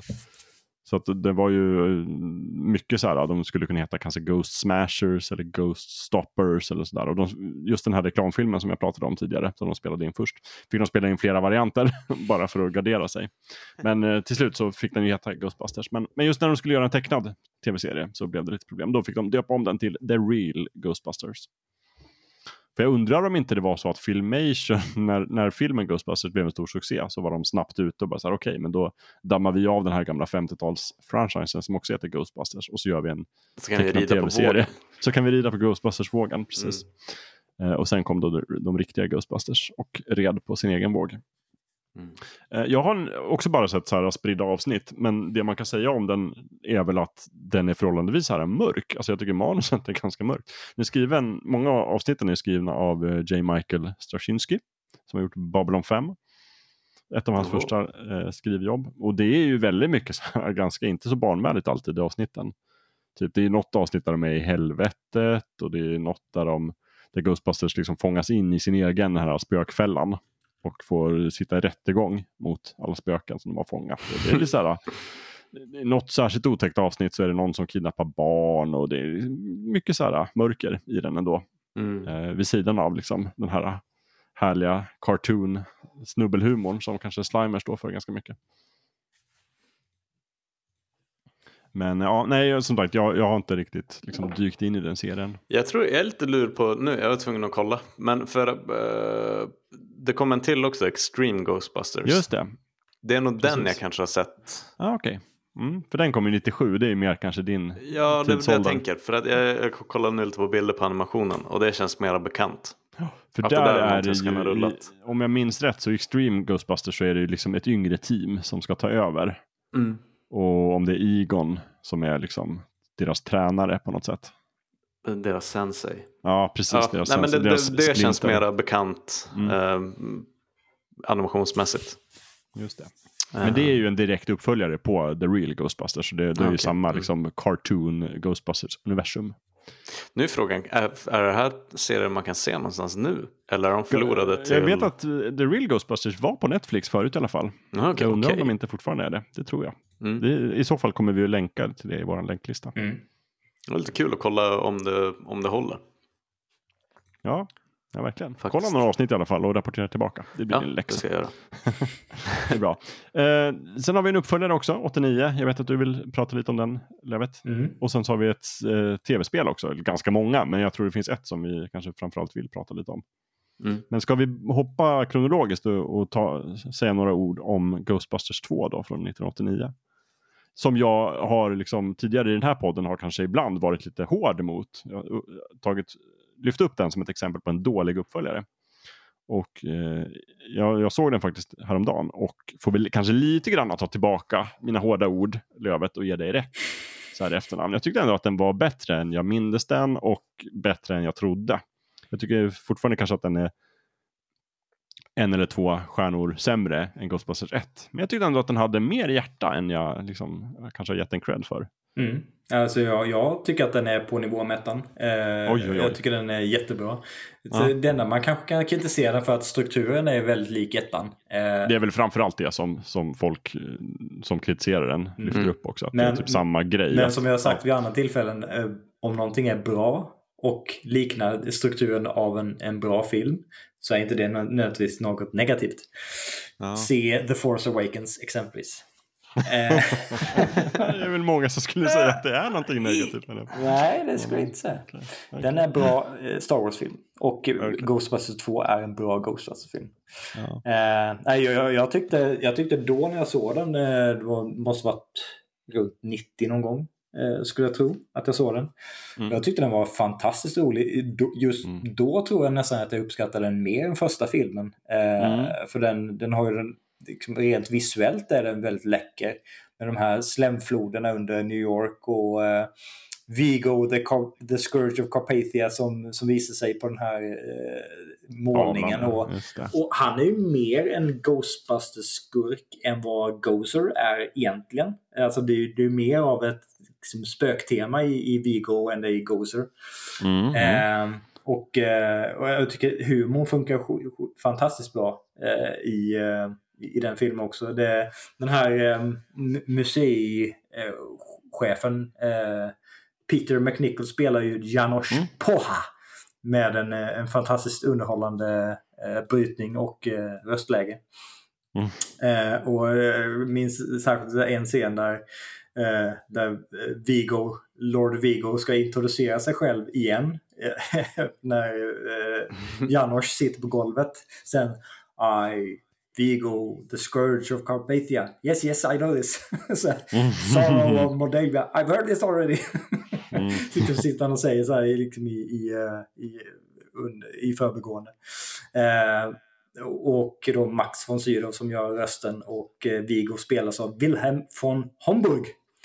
Eh, och jag, jag tycker liksom den eh, hela, hela, hela det här konceptet runt den här eh, gamla eh, den här despoten som, eh, som, eh, som tvingade både karpatierna och moldavierna under sig och eh, lät dem leva under förtryck så länge så att de till slut torterade och dödade honom för att de var så missnöjda med honom. De, de säger till och med i, eh, jag kommer inte ihåg om det är Janosch som säger det eller, eh, eh, eller om det är Viggo själv, men de säger så att eh, han, då, då, till slut så blev de så trötta på honom att de eh, förgiftade, sköt, knivhög, hängde, sträckte ut eh, och liksom tog bort, eh, tog ut eh, tarmarna på honom. Drawn and quartered. Ja, drawn a quarter, då säger Wenkman så ouch! och sen precis innan han, de plockade bort hans huvud, så, eller hans huvud dog, så, så sa han de profetiska orden Death is but a door, time is but a window, I'll be back. Eh, och sen då kom han ju tillbaks eh, genom den här eh, eh, tavlan. Och jag, jag gillar också det här konceptet där med att han, hans energi kommer från den här, eh, känsl, det här känsloslemmet eh, som, som flyter under New York och det drivs, han, han närs av eh, New Yorkarnas taskiga attityd. Mm. att de är så elaka mot varandra hela tiden. Och liksom på den tiden, eh, 80-talet, 90-talet, det var ju liksom den här generella eh, bilden av att New Yorkare var jävligt typiga och taskiga mot varandra. Mm. Eh, Så jag gillar hur de vävde ihop det med storyn i, i filmen. Eh, och sen liksom karaktärerna och dialogen och allting. Eh, och det estetiska produktionen. Liksom allting var grymt, grymt snyggt eh, och, och välpaketerat. Så jag har aldrig riktigt kunnat förstå den här liksom invändningen som nördar, Ghostbusters-nördar har mot tvåan. Eh, visst, den kanske är lik ettan, men i övrigt så är det en fantastiskt bra Ghostbusters-film. Vad känner du för den, eh, Gustav? Eh, som sagt, när jag såg den första gången så tror jag verkligen att det var en, en klassisk double feature. Mm. När jag såg, kan ha intressant. sett båda filmerna samma kväll eller att jag gjorde en fredag-lördag av det. Mm. Wow. Ehm, så där och då såklart, när, i den ringåldern så hade jag ju kanske inte samma som jag definitivt känner för The Force Awakens. Löv att du ska få en kram och en smäll på käften när vi ses nästa gång. Nej, men så, så just att det är samma grej, liksom att så här, ja, men när jag blir fråntagna licensen, att det börjar om från noll igen på något sätt. Och att vi återupprepar liksom, väldigt mis- mycket strukturen från den första filmen. Mm. Eh, hade jag väl absolut noll problem med då. Eh, och kan eventuellt ha tyckt som Lövet att det är lite mera, lite mera Ghostbusters på något sätt. För det vet jag att jag tänkte på när jag såg om första filmen för första gången igen. Att det tar liksom ett tag innan de verkligen blir Ghostbusters Mm, ja, med proton packs på ryggen. Ehm, och, och att det är lite mera Ja, jag vet, det, det är svårt. Jag, jag kan fatta att ifall det hade varit liksom mm, 25 när första Ghostbusters kom och så när tvåan kom så är det lite väl mycket och sådär. Less is more Mm. hade jag kanske skrikit då. Ehm, så, äh, alltså jag, var- jag, jag var för ung när jag såg den första gången så att jag har någon typ av nostalgisk kärlek till den också. Mm. Men eh, nå- Eh. någonting jag får säga att båda filmerna gör bra är att de, de introducerar ju antagonisten och kopplingen till Dana Barrett ganska tidigt i båda filmerna. Alltså så man åtminstone förstår vad, vad, vad kommer det här handla om. Det, det vet man ju ganska tidigt, även i första filmen när man inte vet vilka, hur Ghostbusters blir Ghostbusters. Då vet man ju ändå vad hotet är Mm. ganska tidigt i filmen, i båda filmerna. Mm. Ja, nej, jag vet inte. Alltså, det, det är väl inte riktigt på den... Eh, alltså, ni vet, ta Rambo som ett exempel. där First Blood är ju absolut inte det man har sen liksom börjat förknippa Ram- karaktären Rambo med. Liksom Mm. Precis. topless i, i en djungel med, med liksom ett maskingevär. Eh, och massa ammunition runt axlarna. Eh, det är väl inte riktigt den skillnaden på Ghostbusters 1 och 2. Men jag tror att vissa scener och liksom ögonblick i Ghostbusters 2 är nog mer det jag tänker. Där är gänget, Ghostbusters-gänget liksom. Ehm, bättre film får jag väl ändå ge ettan. Ehm, men eh, nej, jag är ingenting emot tvåan. Eh, Jag tror nog att jag uppskattar dem mest ifall jag kollar om båda två liksom samtidigt eller vä- väldigt tätt in på varandra även nu. Mm. För att det är, jag- det, det ska jag erkänna att Ghostbusters är inte en av de där filmerna från 80-90-tal som jag kollar om med jämna mellanrum. Faktiskt. Mm. Jag skulle säga om, om man tittar, eh, jag tittade igenom båda filmerna nu eh, igår eh, och eh, då, då blev det väldigt tydligt att strukturen är väldigt lik. Men jag Mm. tänkte också på att första filmen har ju flera av de här underfundiga kommentar, alltså kommentarshumorn. Eh, det, är, det är fler av de små kommentarerna som är roliga i första filmen än i tvåan. Mm. Det, det, det är mer Ja, uppenbar exakt. humor i tvåan. Det är Mm. tajtare, tajtare skript liksom. Mm. I, i skriptmanus, förlåt Joakim Benett. eh, framförallt. Nej, manuset är definitivt eh, eh, tajtare i ettan. Mm. Mm.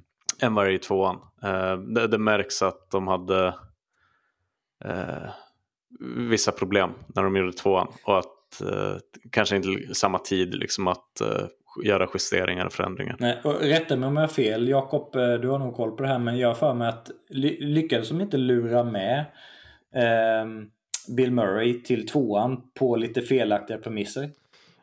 Alltså, det är svårt att veta vad som är sant där. Han har ju sagt i någon intervju sådär att han liksom i princip blev lurad att vara med i filmen. Men det har ju aldrig riktigt liksom gått att reda ut såhär, vad, under vilka grunder han gick med. i dem. För att efter första filmen så bestämdes ju att alla, liksom både Bill Murray, Dan Aykroyd och eh, Harold Ramis hade ju någon form av vetorätt vad gäller liksom uppföljare. Mm. Så att alla tre var tvungna att vara överens om det skulle bli någon ny film. Det var därför bland annat som en trea aldrig har liksom kommit förrän nu. Men, men, och det har han väl sagt någon gång i något bittert ögonblick, så här, att han ångrar den filmen och att han liksom känner sig att han blev lurad att delta i den. Eh, jag vet inte vad man ska liksom lägga för vikt vid det faktiskt. Nej, men jag, jag tror att det, det, han sa var väl att eh, de presenterade typ ett utkast för ett manus på en, en annan film än den som de faktiskt gjorde i slutändan. Och att Ja. han gillade den första idén, det första utkastet. Men, Ja, och sen då hade han signat upp för någonting som något annat än det de faktiskt gjorde i slutändan. så kan det ju vara naturligtvis, men jag menar, det, har väl, det har väl aldrig hänt tidigare Hollywoods historia att en manus har ändrats. Men ja, möjligtvis. Han, han är väl i alla fall den som är kanske mest kritisk till den Mm. i efterhand. Men det blev ju liksom så här, för mig, jag, jag- såg den ju också liksom nu, båda filmerna ganska nära inpå.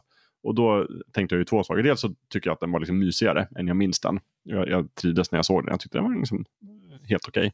Um, men däremot så blir det ju just väldigt tydligt så här att det är en, strukturen är bara en rehash. Liksom. Och det är väl det som stör mig lite. Jag gillar bäst tvåan i början. När man ser så här, var är de nu? Liksom, vad, hur de har fallit och att de inte längre håller på med Ghostbusters och att Ray driver den här okulta bokhandeln och att Peter är liksom programledare och lite sådär. Men sen går det ju bara så snabbt innan de liksom är Ghostbusters igen. Och då blir det ju verkligen en rehash. Eh, och det, det stör mig lite, för jag, jag gillar den här liksom, utvecklingen av karaktärerna. Eh, och det som du sa, Lövet, att, att det finns mer den här liksom, vuxna, liksom, underfundiga eh, lite satiriska kommentarshumorn lyser ju med sin frånvaro ganska mycket i tvåan. Mm. Och förmodligen då för att de liksom riktar sig till en yngre målgrupp än de gjorde eh, från början. Men äh, den har fått oför, oförtjänt mycket skit kanske kan man tycka. Men det är ju alltså, för, för, två grejer tänker jag. För det är såklart att uh, när det blev klart att vi skulle snacka om Ghostbusters då ville jag såklart mm. du vet så här uh, återigen göra den uh, korståget på Wikipedia och läsa ja. på om uh, produktionen. Mm. Um, jag tror jag läste att någon sån att en av anledningarna till att det tog lite tid för dem att faktiskt lägga pengar och tid på att göra den första Ghostbusters-filmen var att de var osäkra på ifall uh, upplägget skulle funka på 80-talet när komedifilmerna var lite mera uh, raunchy, ja, stod det ja, på engelska. Mm. Alltså att, uh, lite, ja, men lite så som Lampoon-filmerna var. Ja. Mm. och lite Chevy Chase-rullarna. Det skulle mm. gärna vara ett par bröst med. Och nog för att den första Ghostbusters har ju den scenen med spök. Eh... Ja, inte den bästa. Det är en av de Nej, som har åldrats det, ganska det, dåligt. Det står ju verkligen ut att så, ah, mm. det är klart de skulle ha med den. Ja, lite eh, lite äh, över, övernaturlig fellatio. Liksom. Mm. äh, men skitsamma. Men, men det som är som du säger att uppföljaren har ju tydliga spår av att det är en franchise eh, i det här. Ja. Mm. Med leksaker och mm. serietidningar och fan hans moster. Mm. Um, jag kan tänka mig att man kan dra någon typ av parallell mellan du vet uh, Jedins återkomst och Ghostbusters 2. Att det är liksom Ewoks, vi ska kränga leksaker grejen. Det är inte lika mm. mörkt som Rymdimperiet slår tillbaka. Um, den liksom putslustiga pappahumorn och smarta one-liners. Mindre av det, mer av liksom uppenbar humor som barn kan skratta åt för att mm. det är mm. mer slapstick. Um, så det finns väl där. Mm. Uh, och just att det är liksom att det verkligen att det är fem år senare och inte två år senare. Det hade, jag tror det hade varit en annan sak ifall Bill Murray från start hade sagt ja, gud vi gör en till, fan vad kul det var. Mm. Och så sen släpps Ghostbusters 2 1986. Eh, då tror jag att vi hade kunnat snacka om eh, två Ghostbusters-filmer från 80-talet. Lika svårt att göra en, en, en, en tredjedel i franchisen långt senare. Men mm. jag, jag, tror att det, det, påverkar att det faktiskt är fem år mellan att Ghostbusters kunde bli en grej mm. innan tvåan släpps. Mm. Ja, men det, det, tror jag också. Sen också liksom den stora problemet tror jag liksom med att den inte drog in lika mycket pengar. Att den, den vart ju nästan en flopp. Liksom, eller det mm. vart ju en flopp, men nästan en, en riktig kalkon. är ju bara, tror jag, konkurrensen det året. Jag menar, det var ju, 89 kom ju liksom Indiana Jones and Last Crusade och Batman. Båda liksom sinnessjukt hypade. Ja, det är inga tacksamma filmer gå upp mot. Nej, om man ska liksom räkna års, årets filmer. Liksom. Och dessutom då Tillbaka till framtiden 2. Mm. Medans um, 84 så var det kanske den sämsta Indiana Jones-filmen som de hade att göra. Eller Temple of Doom i alla fall. Den, den som gick sämst. Åtminstone. Sen vet jag inte riktigt hur, alltså för det, jag kan inte alls såklart på samma sätt att filmproduktioner är så synade i sömmarna från, från första inspelningsdagen på mm, olika forum på internet. Så är det ju inte i slutet av 80-talet såklart. Nej. Men jag, jag vet inte riktigt hur, hur det var på den tiden ifall sådana saker läckte ut och kanske skapade lite så här, ah, oh, vet inte om det här kommer lika bra, att man visste på förhand att Bill Murray var inte så intresserad av att vara med och han, han sa någonting liksom till den effekten i någon intervju hos Letterman eller det ena med det andra. Så jag vet inte riktigt hur hypen var för Ghostbusters del 2 innan den släpptes på bio 89. Nej, precis. Jag vet inte heller det. För, det, för, för min, på min tidslinje så kom ju jag in i liksom, Ghostbusters precis när Ghostbusters mm. 2 gick på bio. Uh, för jag minns att jag såg, liksom, då måste jag ha upptäckt tidningen 89 då. Eller 90, när kom den till Sverige? Jag vet inte. Men däromkring så minns jag ju att jag såg liksom, bioaffischen för Ghostbusters 2 en tid efter. Och då fattade jag liksom att okej, okay, då hade jag ju precis sett då Spökligan och sådär. Mm. Hmm, ja, men det måste ju ha eh. varit folk 86 som gick runt och sa var fan uppföljer den? Det var det säkert. Mm. Det mm. Och fick vänta hela vägen till 89 då. Men då hade mycket annat dykt upp. Eh, Så är det. En sak jag tänkte på när jag, när jag såg om filmerna nu, och framförallt i tvåan. Där har ju Peter Venkman en, en talkshow eh, som Mm. heter World of the Psychic with Dr. Peter Venkman. Just Då det. har han ju en, en spå, spågubbe och en spådam där som, som sitter och pratar om eh, när världen ska. Mm. gå under. och så säger, spå- spågumman där, men, men du har en annan idé om när världen kommer gå under. Hon bara, ja det kommer hända i eh, år 2016. Då släpps ju en viss annan film i Ghostbusters-universumet. Det tycker jag var lite roligt. Så, men ja, Ja, bara en detalj. just det. Retcon. Exakt. Mm, precis. Just det, för sen dröjde det ända till 2016 jag innan vi fick en ny Ghostbusters-film på bio. Mm. Men vi, vi kanske går, hoppar in och säger någonting om, om eh, tv-spelet i alla fall från 2009. Det släpptes ju jättemånga dåliga dataspel liksom på 80-talet Mm. före. Men just eh, det från 2009 då som heter Ghostbusters The Video Game brukar ju få ganska mycket hyllningar för att tror jag manuset är skrivet av um, Dan Aykroyd och Harold Ramis Mm. bland annat. Det har, Ja, det de har har varit med och duttat på det i alla fall. Eller eh, tyckt till. Var det konsulter? Just det. Och rösterna hör vi också. Och det har väl där, därför det har kallats att, eh, att det spelets manus egentligen är det riktiga Ghostbusters 3. Ja, och Mm. det eh, tycker jag att man kan ifrågasätta. Och det Ja, det grövsta i och för sig. men men eh, för, all del, för all del. Jag tycker det är ett helt okej spel. Jag är inte alls imponerad av det som spel. Eh, jag tycker det är, men alltså det är, det är kul liksom. Ja, det, det är Men en det är väldigt schysst, mycket- schysst actionrökare i, i Ghostbusters-universumet. Men det är ju ingen Ghostbusters-upplevelse i, Nej, i jag, dess jag tycker att storyn är ju väldigt mycket som ett dataspel som gör en franchise. Mm. Det vill säga liksom bana efter bana ska vi bara säga det här är hotellet från första filmen och det här är det från andra filmen och det här ska vi göra det. Det är, väl, det är inte riktigt en tredje film manusmässigt. Nej. Det tycker jag inte. Men däremot så, så har jag förstått att den använder vissa koncept som de har liksom jobbat med som skulle bli en tredje film. Mm. Mycket det här liksom att resa till en annan dimension och sådär. är ju grejer som har funnits med under produktionen i, i båda de tidigare filmerna. Får jag, eh, jag ska faktiskt, jag blev bara så sugen. Jag var tvungen att kolla vad våra, våra gamla vänner på FZ Mm. gav för betyg. Ja, låt höra. Eh, Det blev 4 av 5. Jaså? Eh, Minus för att det var toklinjärt och hade medelmåttig grafik. Ja. Däremot får det två eh, plustecken eh, för Bill Murray. Ja, ja, jo. okej. Eh, Nej men som sagt, eh, story, dialog, eh, känslan är intakt, nostalgichocken sådär. Och det var väl kanske det många kände. Mm. Att, eh, och att man på förhand, jag tror för många räckte det väl på förhand att alla fyra var med och gjorde rösterna.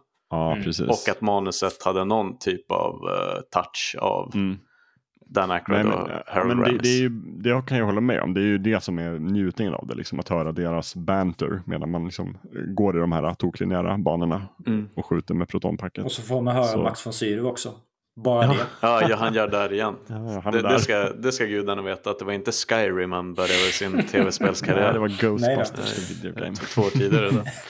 Mm. Nej men fan, men det där vet jag att för, samma sak gäller ju ehm, ett av Bond-spelen. Det har ju släppts ett x antal eh, Mm. tv-spel med Bond också. Men att den ehm, Everything or Nothing från Just 2000 det. någonting Precis. var ju ett år när det inte blev någon Bond-film.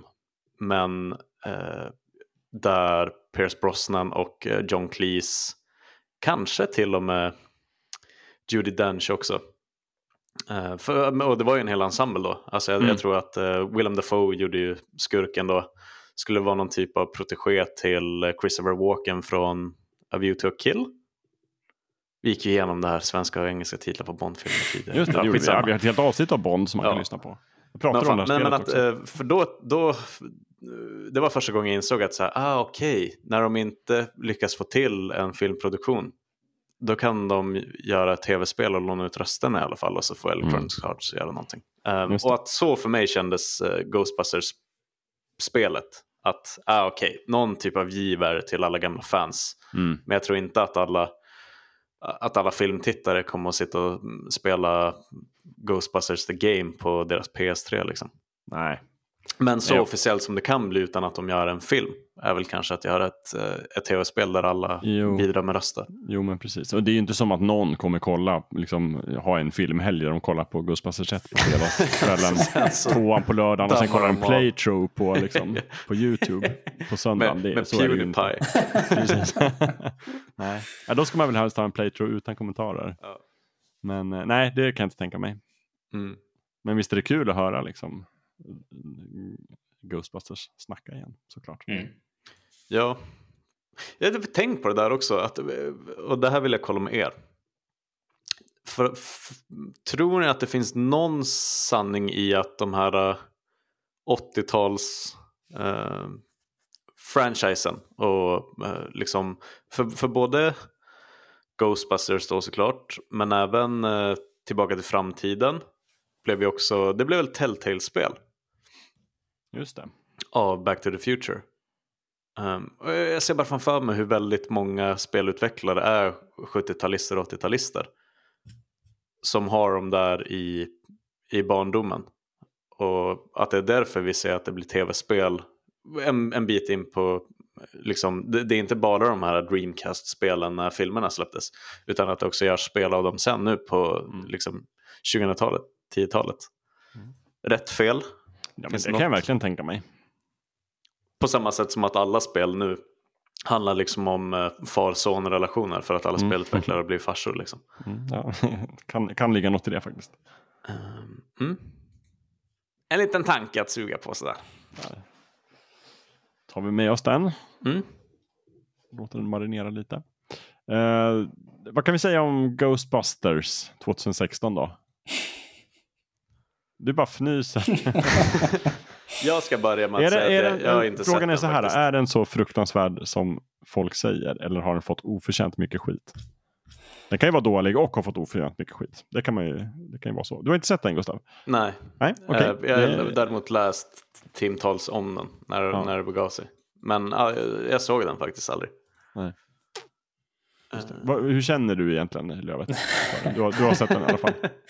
Jag känner att den är ett jättestort slöseri med talang. Eh, För eh, komikerna som spelar huvudkaraktärerna i filmen är ju fantastiskt duktiga. Eller ja, jag skulle säga tre av dem. Leslie Jones hade jag inte koll på innan så jag kan inte riktigt säga så mycket om henne. Men eh, övriga tre eh, skådespelare är ju fantastiska komiker och även duktiga skådespelare. Eh, liksom i, i fallet med eh, Kristen Wiig och Melissa McCarthy, de har ju visat att de är ju duktiga skådespelare och komiker. Eh, Kate McKinnon är ju jätterolig på eh, Saturday Night Live så eh, liksom, det är ju jättepotential där också.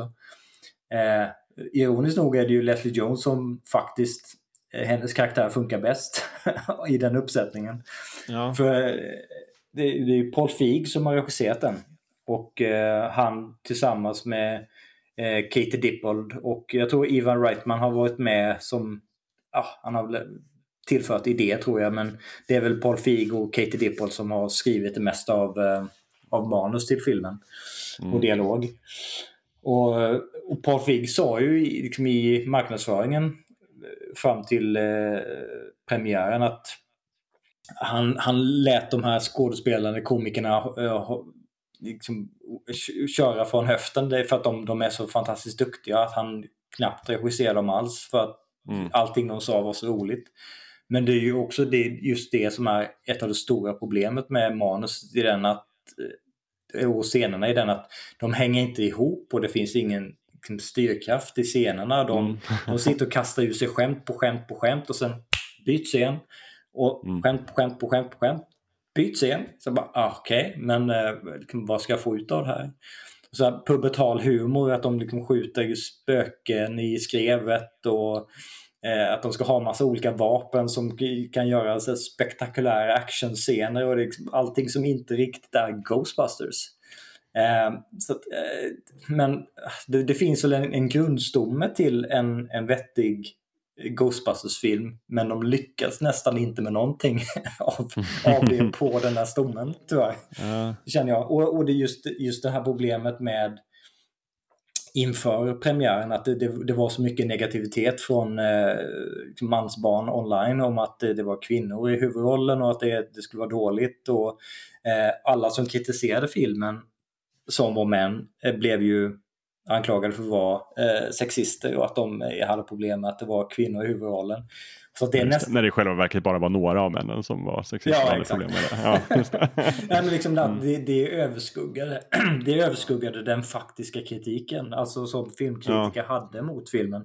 Att det, det, nästan inte gick att bryta igenom hela den diskussionen och faktiskt prata om brister som filmen hade. Eh, för ja, att det, det överskuggades av allt brus runt omkring. Det, det var lite synd faktiskt. Ja, precis. Jo, det blev en väldigt het potatis där. Mm. Men det, kom, ja, det var gud, alltså det var ju det var ju verkligen, det var ju den och Oceans 8. Ja, just det. Eh, mm. delade ju samma öde på något sätt. Mm. Um, och det är alltså o, omöjligt på ett sätt när, för jag menar, sam, samma ensemble, samma uh, Paul Feig gör ju Bridesmaids som alla mm. tycker är en fantastiskt rolig komedi. Mm. Liksom. Men sen så ska man ge sig på liksom man måste ju vara beredd innan man gör det. Att det kommer att finnas en klick på Twitter eh, som kommer att se rött direkt när, när vi ska göra eh, begå helgerån på, i deras ögon på, på Ghostbusters. Som ska vara, liksom, mm. det, det, måste, det måste man ju fatta från början liksom. Um, och det, det, var också det som hände. Jag menar det är olyckligt men uh, när de sätter sig ner och tänker kommer vi att få någon backlash för att vi annonserar att vi ska göra en reboot på Ghostbusters med kvinnliga skådespelare istället för manliga. Mm. Uh, så uh, som sagt, det, det, är otroligt synd att det blir en diskussion som nästan alltså, överskuggar hela filmen uh, och gör det otroligt svårt att prata om filmens meriter som ett självstående verk. Liksom. Mm. Lite samma sak ja. som hände med The Last Jedi. Alltså, jag menar, hela den grejen med du vet, eh, internets eh, mörka baksida möter liksom den här typen av produktion. Mm. Mm. Det blir ju katastrof på sätt och ja, vis. Jo, men visst, absolut så är det ju. Och, och, och, då var, i det så var det också väldigt synd såklart att det inte var en jätte, jättebra film. Ja, eller då hade vi åtminstone så här några år efteråt kunnat titta tillbaka på det och säga så här, Precis, när, när dammet, när, när liksom det här, exakt, när det ja. misogyna dammet har lagt sig så kan vi Precis. liksom enas i att säga, men fan det var riktigt bra. Mm. Men, men, men, nu har vi en film som tyvärr inte var så bra. Men, men däremot ska jag säga att när jag såg den på bio så skrattade jag väldigt, väldigt mycket. Jag var på så himla bra humör när jag gick in i biosalongen och på så himla mycket ännu bättre humör när jag gick ur den. Så det gjorde inte mig någonting att nice. den var dålig. För jag tyckte den var så kul. Jag uppskattade verkligen den här, vad sa du, pubertala humorn. Nej, jag uppskattade liksom alla snabba skämt. Men det var ju som att se alltså, bloopers efter filmen som filmen. Mm. Mm. Så att det var ju det är en jättedålig film. Men många av skämten liksom träffade mig rätt i alla fall. Så att, men jag vill ha det som extra material liksom, till en bra film någonstans. Um, ja, men jag tycker också att eh, det är inte bara att manus och regi eh, var lite, lite svagt. Det är också att de, de gör ju nästan alla karaktärerna till clownkaraktärerna. Mm, I, i, i, de, jo, original, I ettan och tvåan, där hade du, du hade en som var komikern eller liksom clownen eller den mm. lite mer oseriösa. Sen hade du din Egon som var superseriös och spelade verkligen med ett, med ett rakt ansikte ja. och, och, man får humor från det. Och sen har du Ernie Hudson som spelar en, liksom den här everyday man som, ja, som bara liksom, vad är det här för gäng egentligen? Mm. Okej, jag får mm. liksom hjälpa till att styra upp här. Ja, precis. Och, men, men 2016, det Melissa McCarthy ska hålla på och tjata om sina wontons hela tiden, att hon får mm. för lite sådana. Kristen Wiig ska ju spela den här intelligenta forskaren, men hon håller bara på att klanta sig hela tiden och vurma efter eh, Chris Hemsworths karaktär. Och eh, Kate McKinnon ska bara spela jättekonstig. Eh, och hon ska också vara någon sån här briljant tekniskt geni men mm. ska mest ja, men jag håller med. Det är, det är väldigt, väldigt konstig ton i karaktärerna. Liksom så, i den. Men däremot så, så tycker jag så här, själva konceptet, konceptet att göra en, en Ghostbusters-film med ett annat gäng, eller med ett gäng kvinnor eller män mm. för den delen, tycker jag liksom funkar klockrent, mm. eller skulle funka klockrent i Ghostbusters-världen. Just för så här, som sagt, den ursprungliga tanken var ju att ha så här ett gäng Ghostbusters över liksom olika dimensioner. Eh, det behöver man kanske inte ha. Men däremot i första filmen så pratar de ju hela tiden om så här, liksom vilka franchise-pengar vi kan dra in på det här. Liksom, det är en film som handlar om hur de bygger en franchise. Så det skulle ju vara så här, helt naturligt att ha en uppföljare i samma universum. Mm. Där liksom några plockar upp och köper upp franchisen många år efteråt och sen försöker starta något eget. Så att runt det där hade de ju kunnat göra en bra film. Nu var det tyvärr så att det var en dålig film utan manus, utan bra karaktärer. Och som dessutom tror jag, det var ett stort misstag, inte är i samma universum utan att det är en ren reboot. Mm. Mm. Och det blir, lite, det fått- blir lite konstigt också när de ska kasta in eh, de originalskådespelarna i sådana här cameo-roller. Ja, det blir ju konstigt. Ja, och- Visst blir det. och- För jag... Ja, precis. Jag trodde ju från början att det skulle vara så här att en 30 år senare uppföljare. Mm. Där, de liksom, där karaktärerna skulle göra cameos som sig själva. Men, men det var det ju verkligen inte. Jag hade gjort det här som en soft reboot istället. Men liksom i samma kontinuitet. Och eh, alltså såklart gjort bättre manus också. Mm. Mm. Men där tror jag det, det kunde funka som koncept så att liksom nu, för det finns också i serietidningsvärlden nu för tiden så händer det ganska mycket Ghostbusters-grejer. Där går en serie som heter eh, Ghostbusters International där de kör just det här temat, liksom, att nu har det börjat uppstå nya Ghostbusters franchise-tagare liksom, här och där. Mm.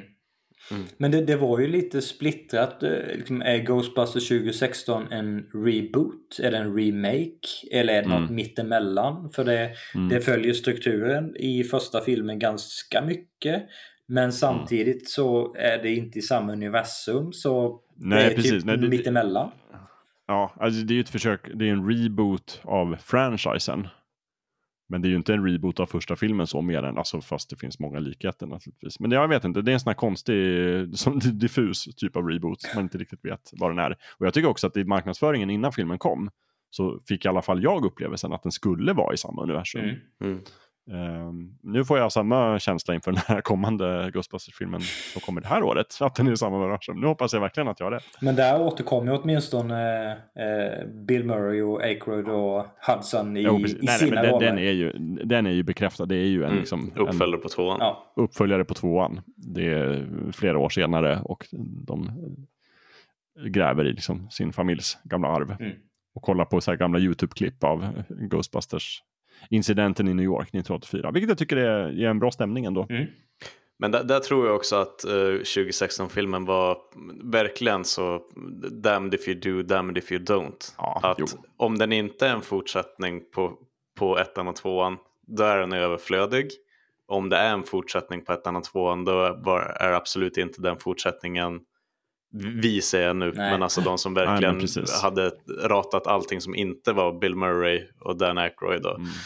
Nej, men det, det är ju verkligen nästan en omöjlig sits. här. Fråga Star Wars bara. Hur, liksom, hur gör man en uppföljare som också är en reboot, som också är liksom lik den gamla filmen. Precis, men, är inte också för ny. lik. Nej, precis. också Inte, bara- ska hitta på något nytt, men Mm. det finns också en Ja, lång, jävligt lång lista på grejer ni måste pricka av för att det ska räknas. Och sen bara... ja, men, och, och det är det som nästan får mig att undra, varför ger man sig ens in på det här? Nej, nej, men så, precis. nu låter det som Bill Murray som sa så redan 85. Liksom. Nej, det ska vi aldrig göra om igen. Ja, ja, precis. Uh-uh. Men å andra sidan, hade de gjort ett gediget jobb med manus och dialog och karaktärer så hade den kanske fått ett liv efter den in- initiala skitstormen. Som den Kanske. inte fick nu i och med att den är svag på alla de där punkterna. Mm. Ja, det, det är möjligt. Jag vet inte. Svårt att veta. Men eh, hörni, klockan går och tickar vidare. Jag skulle innan Ja. vi, vi liksom avslutar så skulle jag vilja höra lite förhoppningar eller tankar eller peppometer på kommande filmen som heter Ghostbusters Afterlife och kommer i november. Den kommer i november va? Ja, jag tror det. Just det. Mm. Ja. Alltså, jag ha- har väl förhoppningar att de ska lyckas fånga lite av den där känslan av Ghostbusters. Alltså det, det, det går ju inte att återskapa känslan från 80-talsfilmerna. Eh, så det har jag liksom ingen förhoppning om överhuvudtaget. Mm. Och det hade jag inte inför 2016-filmen heller.